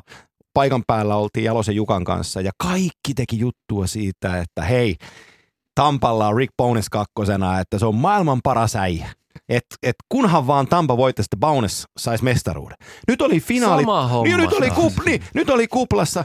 Rick Bowness on päävalmentajana. Kaikki jutut tulee, että hei, Bowness on maailman paras äijä. Ja- Et kaikki pidetään peukku, että se voittaisi. Ja taas se hävisi. Mulla oli niin sähköt katki päästä, kun mä luin noita juttuja. Siis, mitä helvetin väliä silloin? Rick Bowness voi olla maailman siistein jätkä. Eihän tuolla mitään niin kuin persoonallisuuskilpailua olla pitämässä. Tämä on aivan niin kuin käsittämätön piirre Pohjois-Amerikan kiekko. Se oli ihan siis varten Joo. otettavat hahmot horisi tämmöistä. Kyllä. Tu, kattokaa sitä peliä, Joo. mitä, nehän löysi keinon voittaa siitä hattua tippaan ikuisesti. Mutta se oli aivan kummallista lätkää. Ja sitten siihen honeymooniin liittyy vielä se, että kaikkien aikojen, niin kuin tällainen perinteinen kakkosmaalivahti, NHL se pitkään Anton Hudopin, saa sen mahdollisuuden. Bostonissa opetteli aikanaan Tuukan kanssa vähän voittamista ja sai siitä niin kuin voittamisen syrjästä kiinni. Ja pystyi pelaamaan niin kuin stintin hyvää jääkiekkoa, olen hyvä maalivahti, mutta edelleenkin se Ben Bishop, me vuosi sitten puhuttiin tässä, kun mä haukuin sen pystyyn, että se, se, se on niin kuin NHL Juha Järvenpää, että ei puhelimissa enää lankoja, että ei kaadu niihin, mutta joku, joku selitys kertoo, että Bishop on aina loukkaantunut, niin hän on NHL Juha Järvenpää, jos joku muistaa Ilveksen pelaaja. Porista kotoisin. Joo, joo. Ni, niin Bishop ei ole koskaan terveenä. Ja sitten toi Hudopin, niin nyt kun pitäisi olla ykkönen ja lähdetään kauteen ja pitäisi torjua, kun et saa, niin kun oot 34-vuotiaana, sä et koskaan saanut sitä vastuuta. Niin onko se nyt yksi, kaksi sitten niin paljon parempi maalivahti? Hyvää, hersövää tarinaa. Hei, otetaan tähän väliin muuten yksi palkintokategoria, kun Dallasista puhuttiin. Paras puolustaja. Chuck Norris Trophy. Veinkö Nyholmilta taas padats osasto? En. Pakko jättää sullekin jotain No matskua niin. tässä. Tuoks mä nyt sitten Porin puolestani esiin tässä? No tuo esimerkiksi. Ei, Miro Heiskanen on ihan huiman hieno jääkiekkoilija. Niin timanttinen tulevaisuus edessä kuin vaan voi nuorella miehellä olla ja tulee kehittymään, tulee nousemaan ja on siis Dallasille aivan kai, siis mun mielestä kaikkein tärkein pelaaja tuolle joukkueelle, jos mietitään heitä ensikin kaudella. Mutta voittaako sitten niin kuin Chuck Norrisin, se on ihan toinen kysymys ja kyllä mä uskoisin, että se vastaus siihen edelleen on ei. Jos Miro Heiskanen pelaisi Coloradossa, hän voittaisi Norris Trophy, mutta kun hän pelaa Dallasissa, niin hän ei sitä tule voittaa johtuen tuosta muusta joukkueesta, sen tulee viemään McCarn. Voiko se noin nuorena voittaa? Eikö se ole vähän niin kuin Kyllä se pidemmän, voi. pidemmän aikavälin palkinnon. Kyllä se voi. Siis, kyllä se voi joo, mutta et kyllähän se perinteisesti on ollut enemmän tommonen, että pitää olla vuosia takana. Mutta P.K. Subban voitti tuossa Montrealin aikoina. Et se vaatii vaan sen, että sit pitää lyödä numerotulosta niin pirusti. Ja Mut Heiskanen kyllä. ei Joo. välttämättä ihan semmoisia pinnoja lyö ainakaan nyt tässä lähitulevaisuudessa. Mut Makar, olisi joo, ja mahdollista. Makar on siihen just sopiva. Hän on, hän, hän Joo. on tarina yliopistosta tullut tohon sisään ja hän on kanukki ja hän on, tiedätkö, niin kun, se on puolustuksen Nathan McKinnon ja se pystyy tekemään ne tehot. Niin hänen ympärilleen pystytään rakentamaan legacy myös palkintojen. Kyllä, koska tuosta palkinnosta äänestää toimittajat, jotka katsoo, no suurin osa heistä katsoo vain pisteitä, osa Joo. ei ole nähnyt hänen niin kuin, pelejä hirveästi. Esimerkiksi Heiskanen pelaa semmoisella katvealueella, että ei hirveästi ihmiset katso Dallasin pelejä, Niin, eikä näe just sitä. tätä- Anteeksi keskeytin. Tätä Niin. vuoden urheilijaosastoa Niin, just sitten, niin. että siellä joku keihääheittäjä on paras pakki. Että... Ei, mutta ihan oikeasti. Se No, on, on, se on on. ihan fakta. Ne on hyvin harvassa ne tyypit, jotka tuntee kyllä. 31 Kyllä. joukkueen pelaajat, edes avainpelaajat. Tämä on ohittamaton tosiseikka. Mä- Eli siis mä- voitaisiin voitais tehdä se palkintokategoria Mä voin- tunte, mä- tunteellisin mä voin- mä voin- tai mm. paras jätkä. Niin, Mä- mä voin- Rick, Rick Bones sen. hyvin. Jos Kyllä. haluatte, niin mä voin lyhyesti selostaa avata tätä lisää, koska mä kuulen taas niin kuin paikallisselostajat, kun tehdään peruskierrosta. Kerro. Niin, niin siellä on paikallis, sanotaan nyt vaikka Dallasin selostajat tekee, tekee matsia, niin ne pelaa Carolina vastaan. Niille ei ole hajuakaan, ketä on Carolinassa. Ne saattaa just ja just tietää, että Sebastian Aho on kuulemma hyvä pelaaja. Ne on aivan kassalla. Kyllä. Ja sitten äänestämään keihään heittäjää vuoden Niin. puolustajaksi. Juu, juu, juu, juu. Ja se ei ole dissaus keihääheittäjiä kohtaan, Ne. siinä se on, se on kovaa touhua sekin. Mutta oli aika hyvä, mitä sanoit Makarista ja siitä, että jos Miro Heiskanen pelaisi täällä, koska tämä on kuvaavaa ja näinhän se ei missään nimessä saisi olla. Että Rick Bones on heittänyt vähän läpällä, että kun meillä on kaukalosongelmia, mä heitän Miro Heiskasen sinne jäälle, niin sitten se korjaa ne. Eihän se noin voisi Ei olla. Eihän siis, ei missään nimessä. Tuohon on tosi hirveä viesti, jos Dallasin tilanne on toi. Että mä paan Miro Heiskasen tohon nippuun korjaa viisikkopelin ongelmat. ei ikinä. Miro Heiskanen yllättävällä tavalla kyllä koko ajan korjaa kaiken. Toki hän kaiken korjaa, niin mutta senhän pitäisi vielä tasolla. tulla muualta. Eihän sun niin kuin, tiedätkö, S-kortti ole se, että ketä mä pel... Joo, Miro, mene sinne hoida homma. Äijä just tullut liigaa, vielä etsii sitä parasta peliään. Sitten käsittelyyn yksi suomalainen mies, joka ei ole just tullut liigaan, vaan jo, jokunen aika sitten tullut liigaan, mennään nimittäin Kolumbukseen. Mitäs sanotte Kolumbuksesta siis, jos jaetaan niin kuin Tampa, Karoliina, Dallas, niin onko tämä sitten neljäs pudotuspeleihin meniä tästä Esa Keskinen divisioonasta? Pitäisi ainakin olla. Kyllähän Kolumbuksella on, on oma traditionsa, oma tapansa toimia ja oma hyvä pelityylinsä ja kohtuullinen historiakin rupeaa tuossa olemaan. Analysoidaanko ensin joukkuetta vai puhutaanko niiden isosta ongelmasta? Cap, Iso- hit, cap hittiäkin on jäljellä, pystyy tekemään vielä splashin, mutta otetaan se iso ongelma Iso ongelma ensin. Todella paha signaali. Jarmo Kekäläinen on tehnyt hyvää duunia vuosikaudet. Columbus on varannut hyvin, se on noussut todella uskottavaksi joukkueeksi. Ja nyt ne on edelleen siinä tilanteessa, että niiden tärkein jätkä jostain syystä haluaa, eli Pierre-Luc Dubois haluaa pois siitä organisaatiosta. Syitä voi olla monia, ja me ei tietenkään tiedetä kaikkia taustoja. Mutta se on ihan hirveä tilanne tälle ryhmälle, joka on siis kekäläisen johdolla tehnyt fakta todella kovaa työtä. Ne on nostanut itsensä sinne ja parilla avainpelaajalla heillä olisi mahdollisuudet nousta aivan huipulle ja rakentaa pysyvyyttä. Mutta nyt sitten tulee tämmöinen tähän. Dubois, I want a bigger stage, eli haluan isomman lavan. Käsittämätön. Miksi Dubois haluaa? Niin sitä mä kysyn. Se, se on nimenomaan Sen tässä, että kun nämä tämä on toistuvaa. Se ei voi olla enää, että Kolumbuksesta ei löydy Whole Foodsia tarpeeksi Mm. mm. keskustasta tai että se on paska kaupunki. Se ei enää, se ei selitä tota. Tuossa on jotain nyt, paljon puhutaan John Tortorellasta, hänen tästä niinku johtamistavastaan ja muusta, mutta et kun Columbus on, ne on tehnyt siis timanttista työtä tuossa kovassa divisionissa aikaisemmin. Siellä on oikeasti tosi vaikea päästä tuosta divisionista siitä aikaisemmasta playereihin. Tämä on, No. ihan, tämä on ihan luulo, mun oma ajatukseni asiasta, mutta se on se Tortorella, koska hän, älkää tehkö virhettä, hän on huippuvalmentaja. Hän on aivan, ihan oikeasti hän on tämän sarjan yksi parhaista valmentajista. Hän on Plus ko- myös ylivertainen viihdepaketti Joo, joo, joo, kiekkokuluttajalle. joo, joo, joo. Hän, on, hän, on, hän on kollektiivisen joukkuepelaamisen niin kuin nimeen vannova valmentaja ja silloin yksilön edut vähän kärsii. Ja tämä on se, miten mä sen näen, koska hän ei, mä en, tu, en tunne enkä ole hirveästi puhunutkaan hänen kanssaan ja te olette puhunut Kekun kanssa, te, te tiedätte, minkälainen Kekäläinen on johtajana, erinomainen sellainen johtaja, mutta voin kuvitella, että se tapa puhua Pierre-Luc Dubois kaltaiselle pelaajalle on vähän kylmäävä, kun nostetaan joukkueen menestystä ensin esiin, eikä sitä joukkue ää, e- e- henkilökohtaista asiaa sieltä esiin, koska kuitenkin se tähtikultti on siellä vielä. Ja jossain muualla Pierre-Luc Dubois olisi maailman isoin pelaaja. Täällä se on vain ykköskenttäsentteri. Kyllä toi varmasti on tekijä, siis sit, mä, mä uskon, että toi Tortorella-homma vaikuttaa, mutta silti siinä on niin paljon pelaajan kannalta positiivisia juttuja. Niillä on hyvä materiaali, sinne tuli Domi sisään, niillä on sentterikaistalle ihan hyvät pelimerkit, niillä on molariosasto, niillä on treidipotentiaali, niillä on pakkeja, niillä on niinku periaatteessa latu tosi lähellä auki. Vähän snaippausta vie sinne kylkeen jostain, niin Ja kertoo siitä, että Mikko Koivu valitsi Kolumbuksen. Tortorellan takia.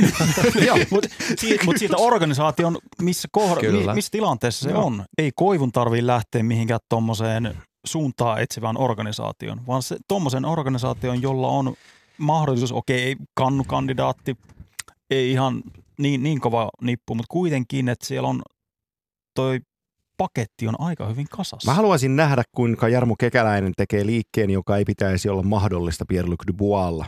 Mutta hän viisi veisaa Pierre-Luc Duboisin haluista, että mä haluan bigger states tai parempaan joukkueeseen. Mä näin Kekäläisen saappaissa ajattelen yhtä lailla, että GM-nä mua ei voisi vähempää kiinnostaa, mitä se haluaa. Jos se haluaa tältä pois, mä teen seuran kannalta parhaan mahdollisen teon. Mä, mä saan sen ää, takaisin, mitä mä haluan. Ota soitto sille ex-GM, apu-GM Bill Sidolle sinne Floridaan. Sulla on ykkössentteri Aleksander Barkov, joka on kapteenina vähän hiljainen. Te tarvitte johtajaa kanalainen Floridaan. Painetaan vanha klassinen yksi ykkönen. Äh, Seth Jones, äh, toi, toi Johansson. Joe, niin, Joe Hansen Nashvillen kanssa. Tässä olisi ihan match made in heaven, koska me tullaan siihen Tortorella jääkiekkoon ja se on Aleksander Barkovin jääkiekko. Toi on erittäin kiinnostava. Ei oikeasti, toi on No, ihan sika hyvä mieltä. pointti. Varmaan yksi parhaista pointeista nyt tässä ohjelmassa on historiassa tehty sen takia, että sentteri sentteristä. Se ei voi mennä. Siinä on iso, laiturin ei voi. Se on niin arvokas pelipaikka. Franchise-jätkä. No me tiedetään myöskin, että siinä ole kysymystä, että pystyykö Barkovi kantaan pelillisesti. Aivan varmaan pystyy. Ja tämmöisenä, äh, mä en usko, että Alexander Barkov olisi parhaimmillaan Toronton ykkössentterinä, mutta tuolla voisi toimia älyttömän hyvin. Ja toi oli todella hyvä. Toi oli todella hyvä. Jätkä on miettinyt tätä. Oon mä vähän miettinyt sitä, täytyy sanoa. joo. Mutta mut se olisi se olisi win-win kaikille. Olis, olis. Ois. Ja sitten tämä niinku tää Seth Jones-diili, sehän nyt näyttäytyy vuosi vuodelta parempana, mutta siinä oli vielä tämä pelipaikkavaihto, että Niin siinä oli. meni hyökkäjä pakista, joka on aina erilainen tilanne. Ykkössenttereitä, laatusenttereitä, tämmöisiä Dubuan, Sashan kaltaisia jätki, niitä ei ole käytännössä missään. Ei olekaan, ei. Ja, nyt, Ei. ja nyt, nyt sulla on kaksi jätkää, ja ei, ei, ottamatta kantaa, haluuko Shassa ulos Floridasta tai ei halua sieltä pois, mutta että se organisaatio voisi myös vähän herätellä, koska he haluais, voisin kuvitella, että he haluaa kapteenikseen jätkän, joka liidaa oikeasti myös niin kuin henkisellä puolella ja kaikki kunnia Sassalle, mutta se ei ole koskaan ollut äänekkään jätkä, eikä se koskaan sellaista tuukkaan. Niin toi Dubua voisi olla sinne niin kuin hetkeksi aikaa se ratkaisu siihen asiaan. Ja mä, halu, mä haluaisin nähdä sen Tortorella Barkov yhdistelmän, koska kerrankin Sassa saisi valmentaja, joka on niin kuin samalla nöyryysasteella kuin hän itse. Mainio Vi- puheenvuoro. vielä yksi pointti tuohon, se trade on sikälikin tehtävissä, että dollarit natsaa. Just näin. Dubois teki Kaikki sen natsaa. ku- kuuden, kuuden miljoonan kaksivuotisen, ja Sashan diili on 5,9 osastoa. 5,9, Joo. Et se on niin, kuin niin Ja lähellä, kuin Jarmo, voi ja. Jarmo, Jarmo saisi sentteri, joka ei tule kertoa, että mä haluan täältä pois Ei. tai liikaa rahaa. Ei, Kuka ei. soittaa kekäläisen lähetyksen jälkeen? No. Hofreenilla on hyvät välit. Kyllä Jarmo tätä kuuntelee. Kyllä mä nyt sen tiedän, mutta mä veikkaan, että se kuuntelee tää vähän Mut- jälki, mut- jälkilähetyksen. mut se- Poda, Jarmo kuuntelee podareita. Ja i- vielä tuota, niin kuin Mäkisen homman neroutta vielä tämä, että kun tässä on tämä linkki, mitä tekevät uudet gm silloin, kun he ottavat sen organisaation haltuunsa, kuten Bill Zito tässä kohtaa ton Dallasin. Ne tekee kauppoja usein niiden firmojen kanssa, joiden henkilöt ne tuntee. Ne palkkaa sinne tuttuja kavereita, ne luottaa siihen ekosysteemiin, joka on heille tuttu. Ja tässä kohtaa se olisi tosi luonteva. Hän on tehnyt jo vähän liikkeitäkin tuolla to, niin Joo. maaperällä. Joo, joo. Ja si- se Kolumbuksesta. Joo, se, mä lisään, lisään vielä sen, että, että tota, siellä on taustalla osaamista Sireni Ville ja Josef Bumedien kumppanit. Ja toi Mihal Grigorenkon Cheskasta, joka kielsi pitkään NHL, Coloradossa ja Buffalossa ja missä kävi epäonnistumassa. Mutta nyt kasvoi mieheksi Cheskassa ja tulee tähän äh, yhden vuoden diilillä, mutta tulee, tulee ottaa pelipaikaa ja tulee olemaan merkittävä pelaaja tälle joukkueelle. Eli siis soitetaan paitsi kekäläiselle myös Sirjanin Villelle tämän ohjelman jälkeen. Nashville.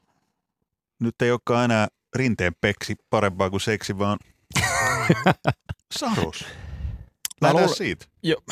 Se Nyt on, nyt on nimittäin, se on Saroksen kausi.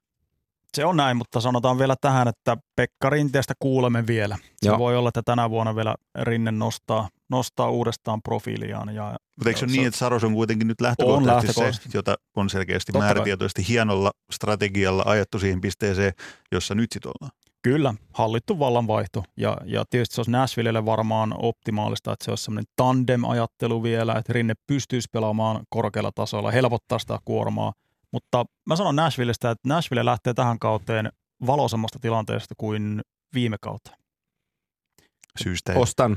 Siinä oli viime, ennen viime kautta Nashville ehkä vähän liikaa hypetettiin ja se ei ollut niin hyvä joukkue, mitä ehkä annettiin ymmärtää. Siinä ei ollut semmoista, paljon puhutaan sentteritilanteesta ja se ei ollut kuitenkaan sellainen. Ryan Johansson on ykkössentterinä parhaimmillaan, kuten oli silloin Joo. 2018 purtuspeleissä. Oli todella hyvä ja kantojoukkue. Vai 17, mutta kuitenkin. Ei 17 jo, anteeksi, Joo. Joo. silloin kun menivät finaaleihin asti. Mutta siinä on Kyle Turis, äh, Matt Duchene, Ryan Johansson. Tämä oli se sentterikolmikko Joo. viime vuonna. Se, se ei kantanut. Se, se, se ei riitä, riitä kilpailemaan niistä näitä niin parhaita joukkueita vastaan. Pakisto on ollut koko ajan hyvä. Siellä on top 4 ollut ihan liikaa eliittiä. Mutta nyt pääsee vähän, vähän pienimmillä odotuksilla tähän kauteen. John Hines oli selkeästi upgrade tuosta Pierre Laviolettesta, Joo. kun vaihdettiin kesken kaiken. Se, se alkaa olla aika ummehtunutta se Lavioletten touhu siellä. Et se, se oli liian pitkään sama äijä puikossa. Victor Arvidsson, Matt Duchene, Philip Forsberg, Mikael Granlund, Ryan Johansson, Kalle Jänkrug. Siinä on lista pelaajista, jotka pystyvät pelaamaan paremmin kuin ovat pelanneet viime vuosina. Mä luotan tuohon sentteriasiaan vielä siinä, että nämä kaksi kärkisentteriä, Ryan Johansson ja Matt Duchene, ne on molemmat Kanadan poikia. Ja te kun olette siellä asunut, niin te saatte vähän kiinni, mitä tarkoittaa ylpeys jääkiekossa. Ja kun sä oot tehnyt sen ison lapun, ja sut on sainattu siihen paikkaan kiinni, ja sit sä syöt moottoriöljyä kaksi vuotta, kun sua kaikki hakkaa edestä ja takaa, kun ei homma käy. Niin sit sä haluat näyttää, että hei mä ihan oikeasti mä oon pelaaja. Ja nyt, nyt on Ryan Johansson on, on imennyt moottoriöljyä kaksi vuotta, ja tämä Duchenne ei onnistunut vielä missään. Siis nyt sen pitää näkyä. Niin nyt täytyy näkyä. Kyllä, nyt, nyt täytyy, täytyy. tehdä tulosta.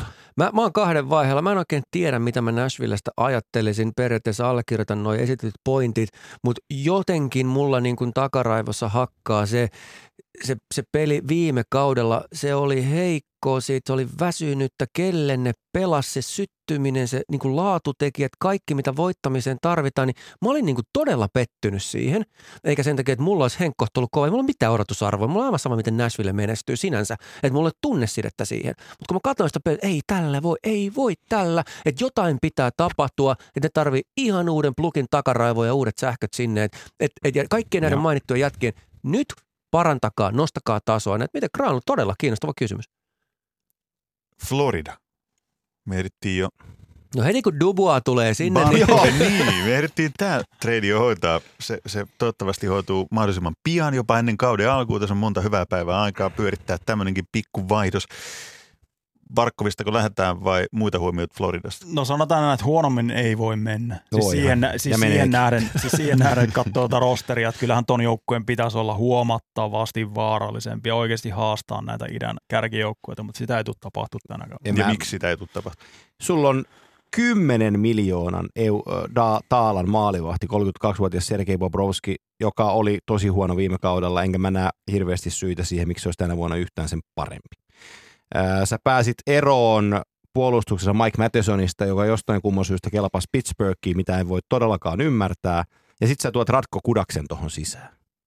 Ei niinku pitää minkäänlaista tolkkua. Ja, ja tota, Nutivaara tulee tuohon puolustukseen, mutta edelleenkin tuo Aaron Ekblad on ihan väärää rahaa. 7,5 miljoonaa kaveri ei tiedä, mihin suuntaan jääkiekkoa kuuluu pelata. Keith Jännelle ei mene kolme metriä lähemmäksi kulmasta, ettei se loukkaannu. Tuossa on niin, niin paljon sellaisia asioita, mitä, voi, mitä, mitä menee niin persauksille. Ja sitten jos joku tulee mulle kertoa, että Patrick Hönkvist tulee nyt näyttää eteen, niin ei muuten pojattuu. Se vetää flipflopit jalkaa, tulee sortseissa hallille, sanoo, että nice day, pelataan jääkiekkoa ja lähtee kotiin, ottaa piirtelyn matkalla ja that's it. Kato, se on näyttänyt, se on näyttänyt, se on, se on näyttänyt. Pittsburghissa eteen, se näytti, näytti Nashvillessä eteen, ei sen enää tarvitse näyttää eteen. Niin se on, se on harhaluulo, että sulle näyttää eteen. Se tulee vetää, vetää, vetää viimeiset kaudet täältä ja pelaa NHL. Mutta mitä tälle organisaatiolle tapahtui? Muutama vuosi sitten näytti hyvältä, oli prospektia, oli Sashaa, oli kaiken maailman jätkää, oli hyviä pakkeja ja sitten ne sai sen veskarinkin siinä, no se oli viime kauden heiniä. Kymppi, kymppimiilin tiketti ves, yhdelle veskarille, se on joka tapauksessa liikaa tänä päivänä, mutta siihen ei yksi kausi välttämättä kaadu. Rakenteellisesti kokonaisuuden kannalta, mitä tälle jengille tapahtui? Sä tiedät Mäkinen hyvin tämän kuvion. Mm. Tai siis, mit, mit, Mä en sulla- usko tuohon päävalmentajaan hetkeäkään. Just olen tulossa tähän Joe Quenvilliin.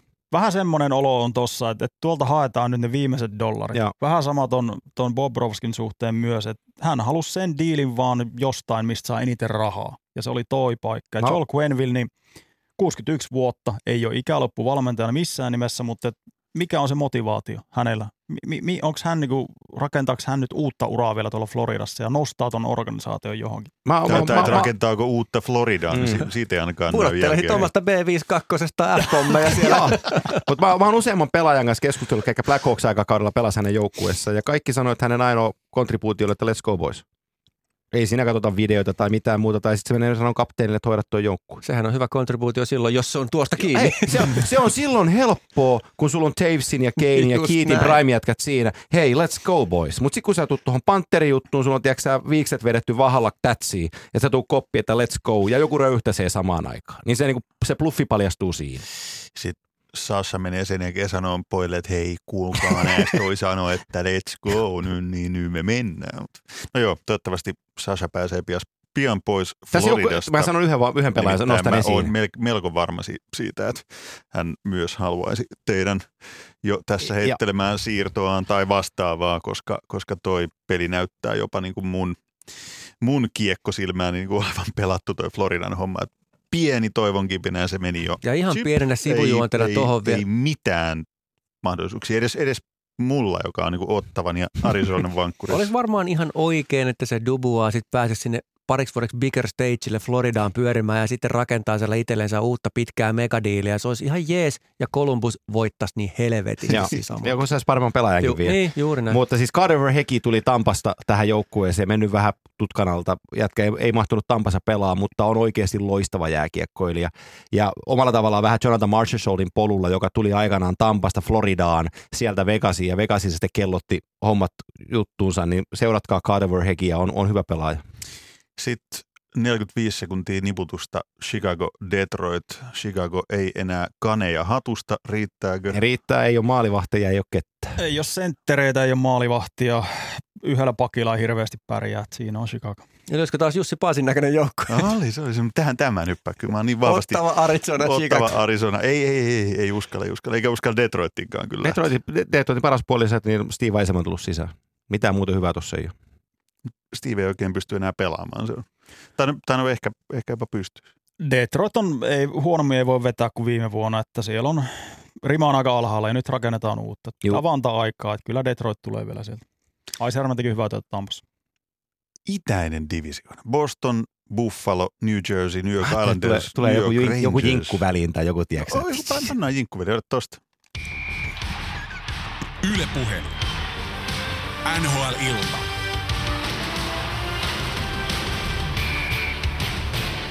Jinkkua Antti Mäkiselle otetaan Yes. uudestaan. Itäinen divisioona. Boston, Buffalo, New Jersey, New York Islanders, New York Rangers, Philadelphia, Pittsburgh ja Washington. Aloitetaan Washingtonista. Selkeä suosikki tähän divisioonaan. Onko? Sanon. Iso Edel, edel, kysymysmerkki. edelleen. Iso kysymysmerkki. Kaikki on periaatteessa mahdollista tälle joukkueelle, mutta mitä ollaan nähty sen vuoden 2018 jälkeen, kun he voitti Stanley Cupin? No ainakin hienot bileet nähtiin silloin. Ja ne jatkuu kyllä vähintäänkin riittävän Kaksi pudotuspelifloppia ollaan nähty. Kyllä. Mutta silti siinä on, jos katsoo vaan ihan kylmästi, niin kuin ravistelee paperia ja katsoo sitä, että millä materiaalilla Nyt me tullaan, joukkue operoi. tää on, mä lainaan Hakinewsin senior writer Ken Campbellin tota, hienoa puhetta tästä joukkueesta, mutta että kun tullaan tilanteeseen, että sulla on NHL vanhin joukkue ja sä palkkaat vanhimman pelaajan siihen, niin se ei välttämättä nuorennu se joukkue. Sitten kun tullaan tuohon pelitahtiin, eli on back to back ja kolme peliä neljään päivään ja muuta vastaavaa. Ja tämä on aika masinoitu tämä joukkue ja sitten ihan oikeasti ne on kerran jo voittanut kannu. Niin se on aika nopeeta syöty se kone puhki. Niin, Sitä mä pelin- riittää, mutta onko nälkä? Sitä mä, niin, sitä mä pelkään, että, että toi on niin grindattu tuo joukkue aika nopeasti tyhjäksi. Ja toi tulee olemaan toi itä niin, kuin niin raju ja toi on kova kilpailu. Tämä on näistä kilpailullisin näistä neljästä divisioonasta ja siihen kun lyödään nuo elementit, mitä äsken heitit pöytään, niin voi olla, siis pitäisi menestyä, ehdottomasti pitäisi menestyä, mutta onko niin kuin mestariosasto, siinä on niin monta juttua vielä, mitkä on auki. Pitää nähdä pelejä myös lisää. Mitäs Hofren sanoo Washingtonin mahdollisuuksista vielä? Tässä on vähän sama kuin Bostonissa, kohta tullaan Bostoniin, mutta näissä on aina pieni varaus näissä veteraanipitoisissa joukkoissa, jotka on menestynyt aikaisemmin, mutta sitten tässä on taas tämä Ovechkin kuitenkin johtaa tuota orkesteria Beckström, että onko se ulospuhallus sitten tapahtunut kuitenkin. Et sitä samaa ei Bostonilla mun mielestä esim. Patrice Bergeron, kun johtaa sitä orkesteria, niin sitä samaa vaaraa ei ole. Mutta tässä on vähän nyt tämmöinen, pidettiin enemmän, vi, viirittiin tuossa kuplaolosuhteessa niin kuin tuolla joukkueen kesken jossain hotellilla kuin sitten tuolla kaukalossa. Et se oli niin saamaton se syksyn esitys tuolta joukkueelta, että se, se langettaa kyllä ison varjon tuolle joukkueelle tälle kautta siis Ovechkinin pelityylistä on puhuttu niin kauan, kuin hän on tuossa liikassa pelattu. Painaa sen 50, 60, 70 maalia per kausi, joten se on aivan sama, miten sä pelaat, kun sä teet tuommoista numerotulosta. Mutta samaan aikaan jossain kohtaa tullaan sitten aina siihen, että mitä muuta sä tuot sille joukkoille kautta, täytyykö sun tuoda jotain muuta sille joukkoille kuin maaleja. Laskekaa ensi kaudella Alexander Ovechkinin luistelupotkut ilman kiekkoa. Tuleeko viisi täyteen, kymmenen, koko kaudella siis. Ei tee mitään ja sitten kun saa kiekon, räjähtävä suorittaa jotakin. Ja niin kauan kuin ylivoimalla paiskoa kaikki on ok, mutta ei se se oli mun mielestä niin unista – se upside tulee valmennuksesta, että nyt tuossa aikaisemmin Peter Laville painettiin bussin alle niin kuin pitikin Nashville aikakaudella, mutta että mekin ollaan hoffa puhuttu tästä, mutta Laviolehdillä on sellainen tapa, että kun se tulee joukkueeseen, niin ne ekat vuodet, missä se on päävalmentaja, niin se pystyy tekemään sen muutoksen siihen joukkueeseen.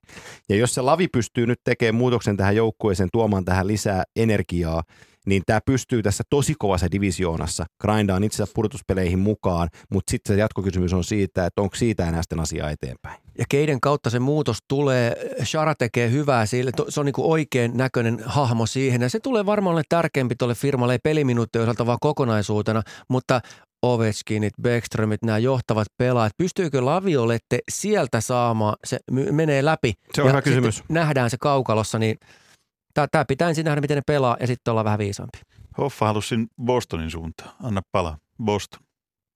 Boston on kyllä semmoinen joukko, että kyllä mä uskon edelleen tähän. Että et tulee menee, menee korkealla tuossa divisioonassa ja taistelee edelleen kannusta. Tästä on eriäviä mielipiteitä kuulunut viime aikoina, että oliko toi ton orkesterin viimeinen tanssi, mikä nyt tuossa viime kaudella oli, että se loppuu siihen. Ja osalta myös se no Charan toi kauppaaminen, tai että hän lähti tuolta, niin vähän kuvastaa sitä, mutta eihän Chara enää ollut pelillisesti kovin tärkeässä roolissa, vaikka pelasi isoja minuutteja, mutta kyllä tuossa edelleen tuo ydinporukka, niin tuolla taistellaan vielä kannusta. No se puolustukseen liittyen, se Charaan liittyen, että se oli joukkueen tärkein alivoimapelaaja. Sen se vielä osasi, kun se pystyy sijoittumaan siihen boksin sisään ja ulottuvuus ja voima. Ei tarvi luistella niin paljon. Ei tarvi luistella niin paljon, siinä se menee. Äh, mulla on vaikeuksia ostaa, mä tykkään Bostonista, ja Bruinsista ja mä tykkään tosi paljon tämän joukkueen asetelmista, mutta mun on vaikea ostaa sitä tämän päivän reseptiä, jos sun ykkös alivoimapuolustaja lähtee, sun ykkös ylivoimapuolustaja lähtee ja ketään ei tule tilalle ja sitten joku tulee kertoa mulle, että tämä on parempi joukkue kuin aikaisemmin. Niin mä en oikein, mä en saa sitä reseptiä kiinni, että millä kyllähän tässä pitkälti mennään samalla eväistöllä, millä on tähänkin saakka menty. Mun mielestä ei ole realistista ajatella, että tämä Boston niin tästä dyykkaa jollain tavalla, mutta puhutaan kuitenkin joukkoista, joka on nyt jo pidemmän aikaa ollut joka vuosi sitä ryhmää, että kuuluu, kun ruvetaan etukäteen jakaa mestaruksia ja kun jälkikäteenkin jaetaan mestaruksia, on oltu monesti kohtuullisen lähellä. Niin tähän junaan pääseminen, aivan siellä huipulla pysyminen, se on kysymys, mutta ei tämä joukkojen tällä ei, ryhmällä ju, ju, ju, missään nimessä, niin kuin dyykkaa ei missään nimessä. Musta on vähän samalla niin kuin Washington siinä. Et, et on tämä parempi kuin on Washington. Parempi kuin Washington. On, on, on, on, kummaltakaan siis niin sitä, että kummaltakaan ei voi odottaa tai ehkä pelätä heidän näkökulmastaan mitään semmoista pudotusta. Washingtonille on kyllä kaikki mahdollista no, mun mielestä. No, Sieltä ei tiedä, mutta ei ne tule sillä lailla niin kuin hekään romahtamaan, mutta suhteessa siihen, mitä odotettu ja toivottu, niin voi tulla suurempi dippi mun mielestä kuin Bostonille. Ero Bostonin ja Washingtonin välillä on se, että tuo on pitkäjänteisesti rakennettu juttu, mitä Bruce Cassidy on tehnyt. Boston on pelannut parhaimmillaan, voisi sanoa Tampan kanssa, niin tämmöistä niin dynaamisinta lätkää tässä viime vuosina aikana. Ja vähän jalostanut sitä Pittsburghin pelaamista silloin, kun Mike Sullivan tuli Pittsburghiin, niin Cassidy on tehnyt vähän samaa Bostonissa. Toi, toi, on, toi pelaa laatuun lätkää ja sen takia mä en usko tuon dippauksen. Vaikka se on yksilötasolla, se on heikompi joukkue kuin vuosi sitten. Jos katsoo tuosta, niin mä en tiedä, miten kolmella pakilla pystyy pelaamaan runkosarjaa. Tuossa on oikeasti tällä hetkellä nyt kolme pakkia, jotka on täyttää ne laatukriteerit, mitä pitää olla nhl tällä hetkellä. Philadelphia. Odot, odot, odotusarvo on iso. Oh. Odotusarvo on tosi iso. Ja potentiaalia myös. Kyllä. Ja mihin se potentiaali perustuu? Siihen, että maalivahtihautomosta on tullut Carter Hart lävitte ja enää ei tarvitse puhua siitä, että onko siellä kestävä ykkösveskari vai ei. Sellainen löytyy, joo. Joo, Carter Hart on, on, on, on yksi NHLn isoimmista nimistä, mitä tulee tuohon maalivahtihommaan läpi tämän sarjan. Sitten tässä on, mä tykkään tästä laajuudesta, tämä on tosi laaja tämä joukkue, että sen mä heitän siihen haasteeksi, että nyt tästä nuorikosta, Joel Farbista on tullut paljon niin kuin positiivisia raportteja nyt, ja Farbin nimeen nostetaan paljon esille, siinä on iso upside, mutta vähän se huutaa sitä, että sitten Morgan Frost, Joel Farabee, tai sitten nyt vähän aikaa sivussa ollut tämä niiden mikä tämä on, tämä unohtuu, tää, Nolan Stefan, Patrick. Nolan Patrick, niin, niin tämän, joku näistä tästä kolmikosta pitää, niin kuin, pitää preikata isosti, niin sitten tällä orkestella on kaikki hyvin. Mä haluan nähdä, miten nämä on reagoinut siihen, että jos ajattelee kuplapelejä, tämä oli mulle suurin pettymys, Joo. tämä Flyers. Niin kuin, ajatella, oletusarvo silloin oli aika iso, että nämä voi jopa iskeä nämä kaverit. No ei iskenyt. Eli miten tähän on nyt sitten reagoitu ja millä tavalla he iskevät, kun uusi kausi alkaa. Tämän voi käsitellä monella tavalla, mutta paineita ja odotuksia rupeaa olemaan aika paljon tällä porukalla. Mutta tuo maalivahti-asia on aivan kesken. Niin nyt ei pääse iskeä puskista. Et Ei se oli viime missään vuonna se oli vähän, että et se prosessi oli ehkä jopa vähän etuajassa. Ja, ja toi on, siitä mä tykkään Filissä eniten, että se on neljän sylinterin joukkue. Se ei perustu enää sen Claude Giroux virtuositeettiin. Et Girouxhan veti noin syksyn playerit aivan vihkoon. Mutta niin veti kaikki Joo. muut. Niin siellä oli tosi paljon Mutta oli oli alisuorittamista, kyllä mutta et se, että toi ei, sen takia mä uskon tähän, että se ei ole muutamien yksilöiden varassa niin vahvasti kuin tietyt muut joukkueet tässä divisioonassa. Joo, ja se täytyy niin kuin ääneen sanoa, että tämä konkariosasto, nyt mä enemmän vielä kuin Shiruuta, niin mä nostan esiin Jameson Riesdikea tai Jaku Voracekia, niin nyt ei voi vetää ohikautta. Ei nyt, nyt täytyy nimessä. tuottaa, ja Voracek veti täydellisen ohikauden tuohon, tuohon filikauteen nyt, ja Simon toi äh, Voracek oli vähän sama, samansuuntainen, ja puolustuksenhan Matt Niskanen lopetti, joka tuli vähän yllätyksenäkin, että Niskasmatti tota, alkoi keskittyä autojen vahaukseen enemmänkin, mutta tota, he, Eri Gustafsson tuli tilalle, joka on niin kuin muna, munaan vaihdettiin munaan, ettei mikään ei muuttunut sinällään. Asetelma, asetelma, tässä joukkueessa niin asetelmat on kohdalla. Nyt täytyy, toteutus vaan puuttuu. Pittsburgh, tietääkö kukaan muuten, missä on Kasperi Kapanen tällä hetkellä? Onko mitään Olisiko lentokoneessa? Olisiko karanteenissa? Mm. Kyllä pitäisi olla lennon laskeutunut varmaan. Terveisiä muuten Ville Tourulle erääseen aiheeseen liittyen, jota ei enempää avata, mutta se tuli jotenkin tuosta mieleen tuosta Kapasen tilanteesta. Mutta siinä oikeasti nyt Kasperi Kapasella sanoisin melkein elämänsä tilaisuus. Kaikki raportit, mitä on kuullut, niin mua huolettaa tosi paljon ja mua säälittää pojan tilanne, mitä on antanut tapahtua. Ei ole kuulemma ihan niin hyvässä kunnossa kuin pitäisi olla. Onko Kaikki tämä, muu, se, onko tämä, on, tieto, tämä on se sama tullut? viesti, No, että, no. että harjo, harjo, harjoittelu on tapahtunut, mutta ei ihan siinä määrin kuin olisi syytä ja sitten kaikki muu onkin tuo Kuopion suunnalla tuntunut maistuvan aika isosti. Ja mitä sitten tapahtuu, kun hän menee Tuomas Nyholmin hyvä ystävän Sidney Crosbyn johtamaan koppiin? No sit pitää tapahtua tuloksen tekoa, että se on sitten ihan sama, että jos se tulosta te olit missä tahansa kunnossa, niin vaikeuksia tulee. Mutta on parempaa paikkaa ja pelaaja voisi sitten käytännössä saada, että sut treidataan tohon ja sulla on siinä senttereitä. Kokeile ton, no kokeile sitten ton kanssa, että tuossa on Ja kun, maailma... se, ja kun se lähtökohtainen tilanne on, että hänet, hänet tuossa organisaatiossa katsotaan, että hän on uusi Pascal Dubuis. Jo etukäteen on Mm. todettu, että tämä on nyt se asema on Mm. jo sinetöity käytännössä, että kyllä iskun paikka on. Mä en tiedä, missä tikissä tämä mies on, mutta on yllättävää, jos se on hyvässä tikissä, koska nyt on latu auki. Mutta pitch, niin sano vaan Hoffa, jos sulla Ei anna tulla vaan vielä. Mä olisin, jo, mä olisin jo kääntänyt Pittsburghin laajempaan ongelmaan. Tullaan niihin päiviin, kun joudutaan keksimään jotain muuta kuin Sidney Crosby ja tullaan siihen tilanteeseen, Crosbyhan ei ole niin kuin pelaajana enää ihan ollut se, mikä Crosbyhän oli aikaisemmin. Ja nyt katsotaan sitten, että tekeeköhän Steve Eisermanit tai tämmöiset Teemu Selänteet, että pystyy löytämään omasta pelityylistään kolme erilaista uraa. Ensin mä olin tämmöinen, sitten mä muokkauduin tämmöiseksi, sitten viime vaiheessa musta tuli tämmöinen. Crosby on murrosvaiheessa urallaan ja se vaikuttaa kaikkeen, mitä Pittsburghissa tapahtuu. Ja sitten lyödään siihen tämä toinen sentteri. Kyllä, sanotaan, että kymmenen vuoteen tämä joukkue ei ollut näin suuren kysymysten äärellä. Ja aina puhutaan siitä, että kun on Crosby, Malkin, Letang, niin pitkään Pittsburgh pelaa kannusta.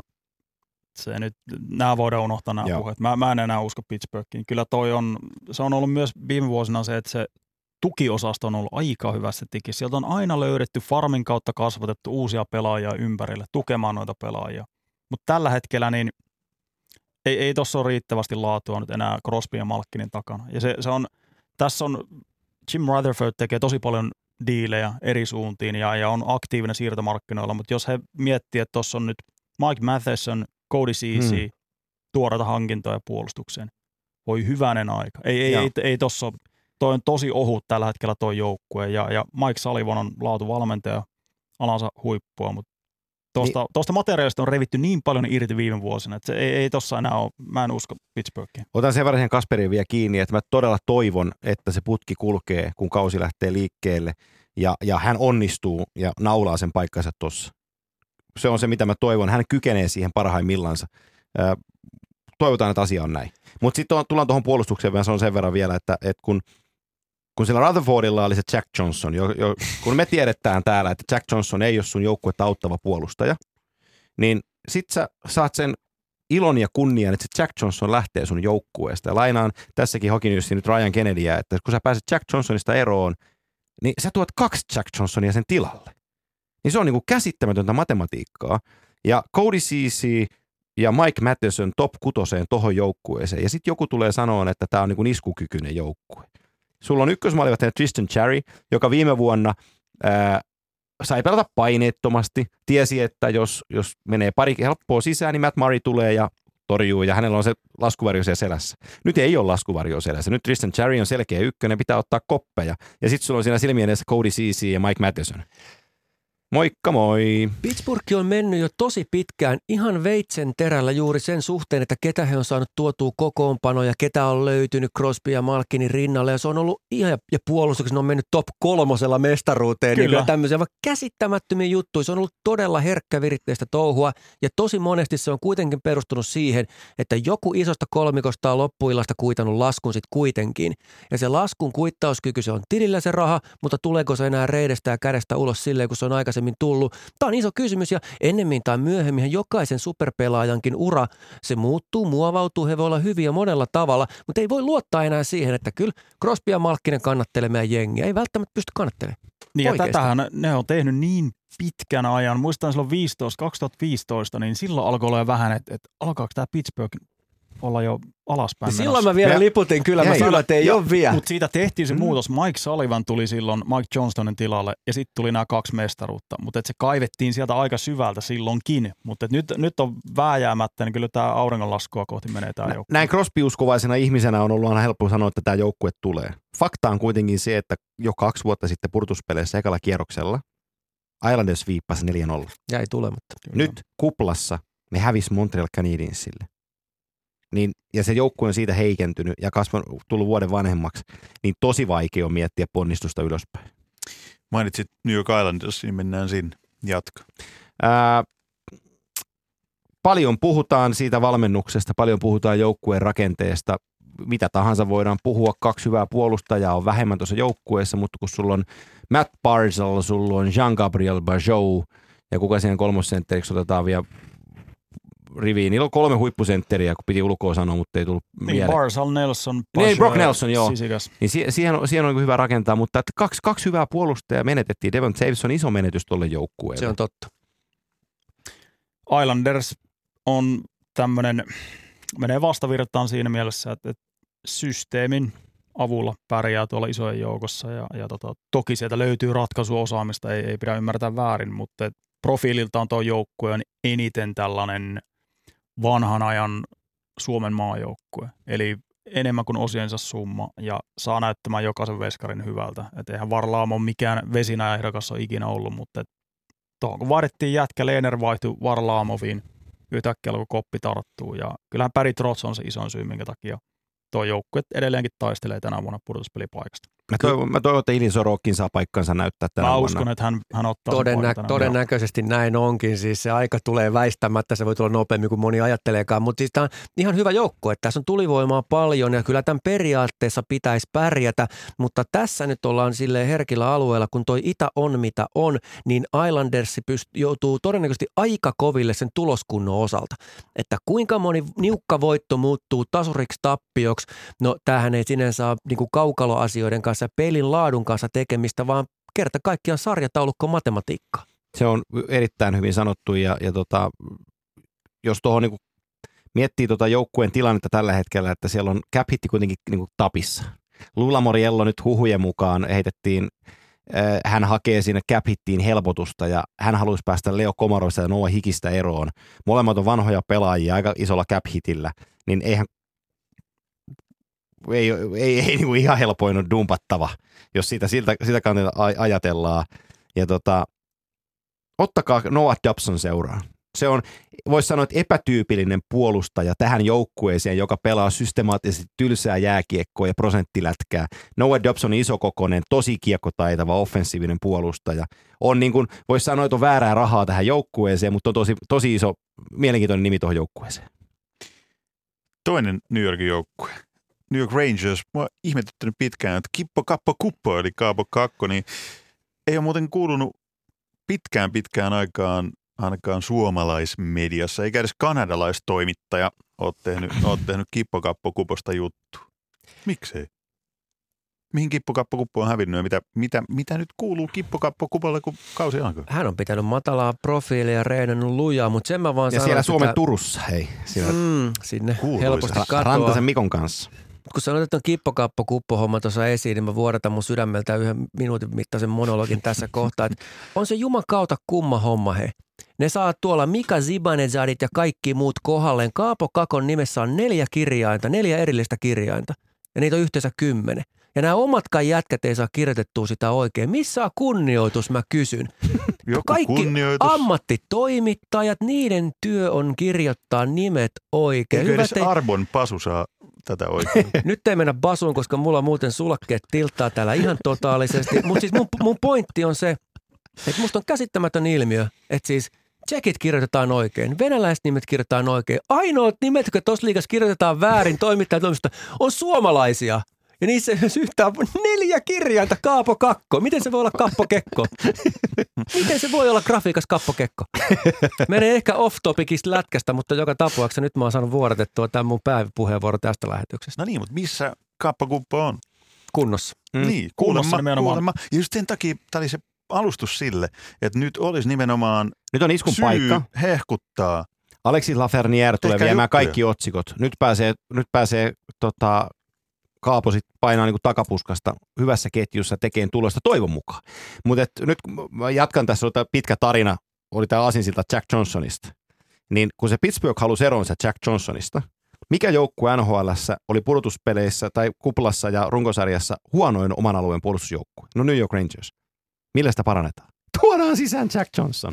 Sä et näe sitä viisautta. Sä et en, näe mä, sitä. en, näe, en, vaan, en vaan yksinkertaisesti mä en näe sitä viisautta, mutta sen mä näen, että heillä ei ole enää Henrik Lundqvistia. Heillä on Igor Shesterkin, joka on maaginen maalivahti. Ja Shesterkiniin pystytään rakentamaan tuota tulevaisuutta paljon. Kun tässä on nyt nostettu hyviä puolustajia, nuoria puolustajia esiin, muistakin joukkueista, niin jatketaan sitä. Adam Fox viime vuonna jäi vähän Miro Heiskasen ja aika paljonkin Keil Makarin jalkoihin. Rangers-puolustaja on maagisen hyvä. Jos puhuttiin tuosta Islandersista hyvin organisoituna joukkueena, niin tässä on sitten toista maata. Tässä on, Mä olin just mietin, että mitäköhän sieltä tulee. kyllä tässä on yksilö, yksilötaito on paljon. Hienosti ja heitti rapalaa. Joo, mä jo meinasin oppoida, että täällä oli käsi nousemassa. Ei näin, vastapalloa. Ei, tää on, tässä on hyviä palasia tulevaisuutta varten, ne on päässyt varaamaan. Rangers on tehnyt aika nopeasti teki sen muutoksen silloin, kun tuli tämä kuuluisa tiedote. Ja vähän yllättäenkin päättivät, että nyt lyödään kaikki uusiksi ja, ja aletaan rakentaa uutta tulevaisuutta. Pikavoittaja tuli, nyt tuli Lafreniere kakko aikaisemmin ja sitten Adam Fox vielä tuli, tuli tota niin, sainasivat siihen, niin tässä on paljon hyvää, mutta tämä on, tää on vähän raaka joukkue vielä. Ei, ei pysty kilpailemaan näitä idän rutinoituneita joukkueita vastaan. Et kyllä toi niinku David Quinn, erittäin isojen paineiden keskellä päävalmentaja. Viime kaudella näki jo vähän, että, että tämä on vähän eri, eri sarja kuin yliopistolätkä, missä hän on aikaisemmin tehnyt hyvää työtä. Et kyllä toi on semmoisia tiettyjä kasvukipuja näkyy. Se on ihan niin kuin nämä virhesumat ja tämmöiset, se näkyy tuossa joukkueen raakuutena. On todennäköistä, että tämän joukkueen tulokset tulee aaltoilemaan hyvinkin paljon. Ne Isosti. saattaa jonain iltana ottaa kovia päänahkoja, nuijia, bostoneita ja tämmöisiä. Ja sitten taas jonain iltana jotain aivan muuta. Ja just näin. Yksittäisiä pelaajatarinoita tähän joukkueeseen voi mahtua. Niistä yksi toki voi olla kakko. Kakko. Toki tämä mainittu Lafreniere on, on ilman muuta tarina, teki se mitä tahansa. Mutta tuota, tähän kakkoon viitaten vielä se, mitä kysyit. Minusta on erittäin positiivinen ilmiö, että kun tässä on muitakin uutisaiheita ollut, niin suomalaiset pelaajat on päässyt elämään sitä kunnon rakennusvaihetta ihan normaalin mediamäärän puitteissa, että se, se on ihan, ihan kivaa mun mielestä myös ollut huomata. Tämä, on, tämä on just joukkue, joka tulee pelaan, sanotaan, let's say ne pelaa Bostonia vastaan ihan huiman peli ja voittaa sen 4-2. Ja kaikki mätsää ihan täysin. Ja sitten ne pelaa kaksi kertaa ottavaa vastaan ja häviää 7-1 ja 6-2. Buffalo. Rasmus Ristolainen. Mun iso kysymys, kun mä mietin, kaikki tietää, että hän ei viihdy siellä ja hän ei halua siellä olla, mutta joutuu siellä olemaan. Mutta mietin, että uskaltaisikohan Rasmus Ristolainen nyt jo pikkuhiljaa pelata vähän rohkeampaa kiekollista peliä. Kuka haluaa aloittaa? Kukaan ei halunnut tarttua. No siis hänen, Nyt olisi nimittäin sauma. Voi olla sauma, mutta mä otan mieluummin kiinni tohon, että Rasmus Ristolainen ei viihdy Buffalossa. Kyllä hän viihtyy, jos Buffalo menestyy. Ihan hyvin viihtyy siellä sitten sen jälkeen. Ei ole mitään ongelmaa. Buffalo voidaan- ei taaskaan menesty. Kyllä se voi menestyä paremmin kuin moni ajatteleekaan. Kyllä Oho. siellä rupeaa olemaan aihion tynkää. Mä, Mä- hyppäsin, mä- mä, hyppäsin Arizonaan, mutta tähän Buffaloon mä en Ja, kyllä ja mä, Aha. mä pusken tämän pudotuspeleihin, mä kerron kohta miksi. Oho, oho, Raju. oho. Mä, Tämä on Nyt- uskon nyt asia. hyvä, Buffalossa on ollut viime vuodet, se on ollut niin umpipaska organisaatio. Nyt ei puhuta mistään kaukalotuotteesta pelkästään, vaan siitä sekoilusta siellä kulisseissa. Ja siellä on vaihdettu äijää ja päävalmentaja GM on vaihtunut. Nyt siellä on taas uusi GM tietenkin. Mutta se organisaation kulttuuri on ollut niin vino ja, ja se ei, siinä on ollut, ne on saanut hyviä varauksia, ne on päässyt varaamaan Jack Aikelia ja Rasmus Dalinia, mutta toi se, se ei ole lähtenyt missään vaiheessa lentoon ja sen takia just tämä Ristola esimerkiksi, kyllähän se kuka tahansa sieltä haluaa pois, jos turpaan ottaa monta vuotta. Mutta nyt tänä vuonna, niin Taylor Hall, kyllä se joku syy, miksi hän sinne halusi mennä. Nyt me tullaan siihen, mitä me ollaan puhuttu nuorten pelaajien haippaamisesta. Heillä oli gm Pittsburghissa tuli Jason Butterill, joka tuli sisään. Ryan O'Reilly oli tämän joukkueen sentteri. Tässä joukkueessa oli varattu Casey Mittelstad. Se Botterill löi kaiken keskelle sillä, että me päästetään O'Reilly pois täältä. Me saadaan vähän sitä sun tätä, millä parkataan joukkuetta. Ja Mittelstad tulee ottaa sen kakkosentterin paikan. Se Casey Mittelstad ei koskaan saapunut. Ei vielä tänä päivänäkään. Ei ole tällä hetkellä mukana. Häviää herran ruotsalaiselle paikka, paikkaansa, kun aletaan NHL pelaamaan. Se maksoi sille paikan. Se on yksistä asioista. Nyt tuli Kevin Adams. Mitä se teki? Se laittoi keskikaiskan kuntoon, kun se tuli sisään. Keskikaista kuntoon ensimmäisenä. Tämän joukkueen haavoittuvuus on maalivahdissa. Mä kysyn Linus Humarkin suuntaan ruotsalaismaalivahdeista, isokokoisista maalivahdeista on kaksi suuntaa. Toinen on Anders Lindbeck, hän pelaa Helsingin jokereissa KHL. Toinen on Robin Lehner, hän pelaa Vegasissa NHL yhtenä panhalla maalivahtina. Nyt Linus Ulmarkin pitää päättää, kumpi se näistä on. Lindbeck. Ni- niin, Se, valitettavasti. se, se on, se, mä en usko tuon Ulmarkkiin, mutta toi keskikaista, Joo. sen ostan, että se on vahvistunut. Joo, se se, on- se on on. selkeästi nostaa sitä. Jack Aikel, ihan. MVP-taso, MVP-taso Hän on kasvanut viime parissa vuodessa sinne, mikä piti olla ja mihin kaikki eväät on. Et si- siinä on todella hyvät merkit ja se on koko organisaation puhdistettu. Siellä pantiin varmaan 30 äijää ja pirkkoa pihalle, kun ruvettiin vähän uusimaan firmaa.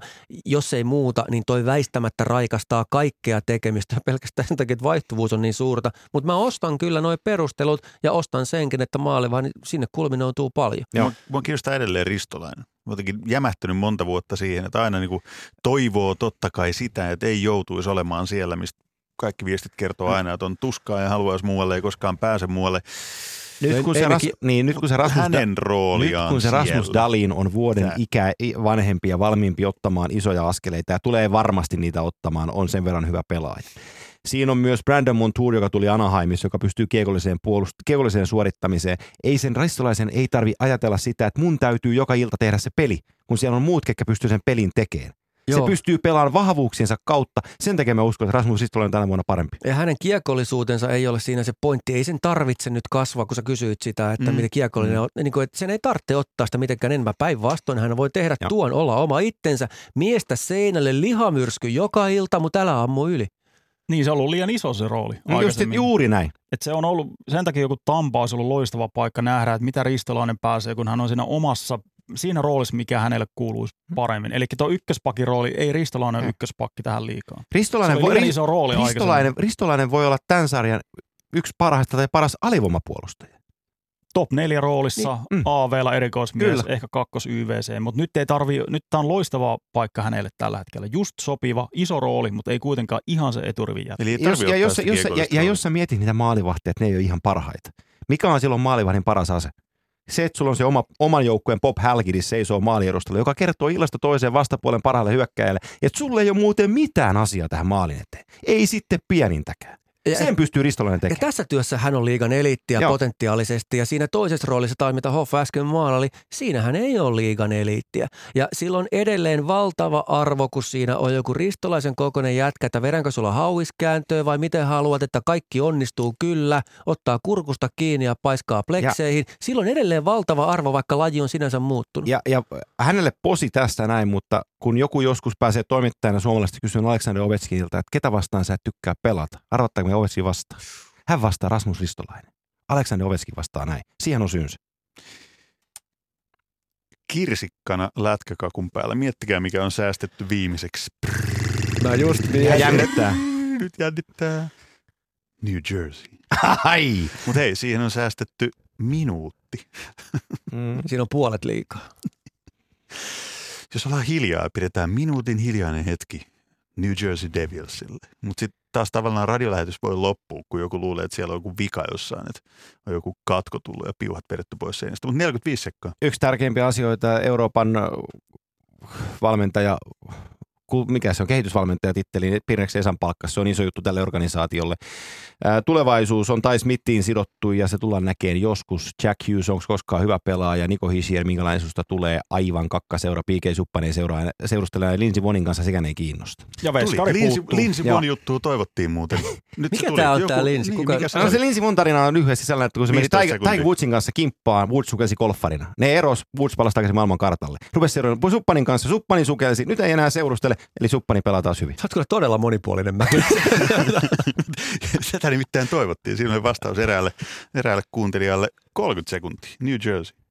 Veskari puuttuu. Siellä Joo. on Corey Crawford joutui lopettaa ja mikä nyt ei iso yllätys. Hänellä on ollut paljon, paljon noita päävammoja tässä viime vuosina, mutta Mackenzie Blackwood pitäisi olla nyt ykkösveskari. Toi on hyvä paikka saada paljon vastuuta tietylle pelaajalle. Sami Vatanen sainas tonne ihan siitä syystä, että pääsee pelaamaan kärkiroolissa tuossa. Ja P.K. Sypän, no hänen se oma virtuositeettinsa siinä niin kuin määrittelee. Ja semmoinen tietty, niin kuin, hän, ei, hän ei ikinä varmaan tule enää niin kuin semmoinen voittavan organisaation johtava pakki. Kiteytän mukava, ne- anna sekuntia, neljän sana, voi olla voitot tiukassa.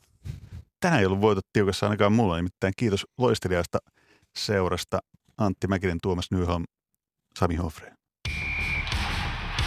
Yle Puhe. NHL-ilta.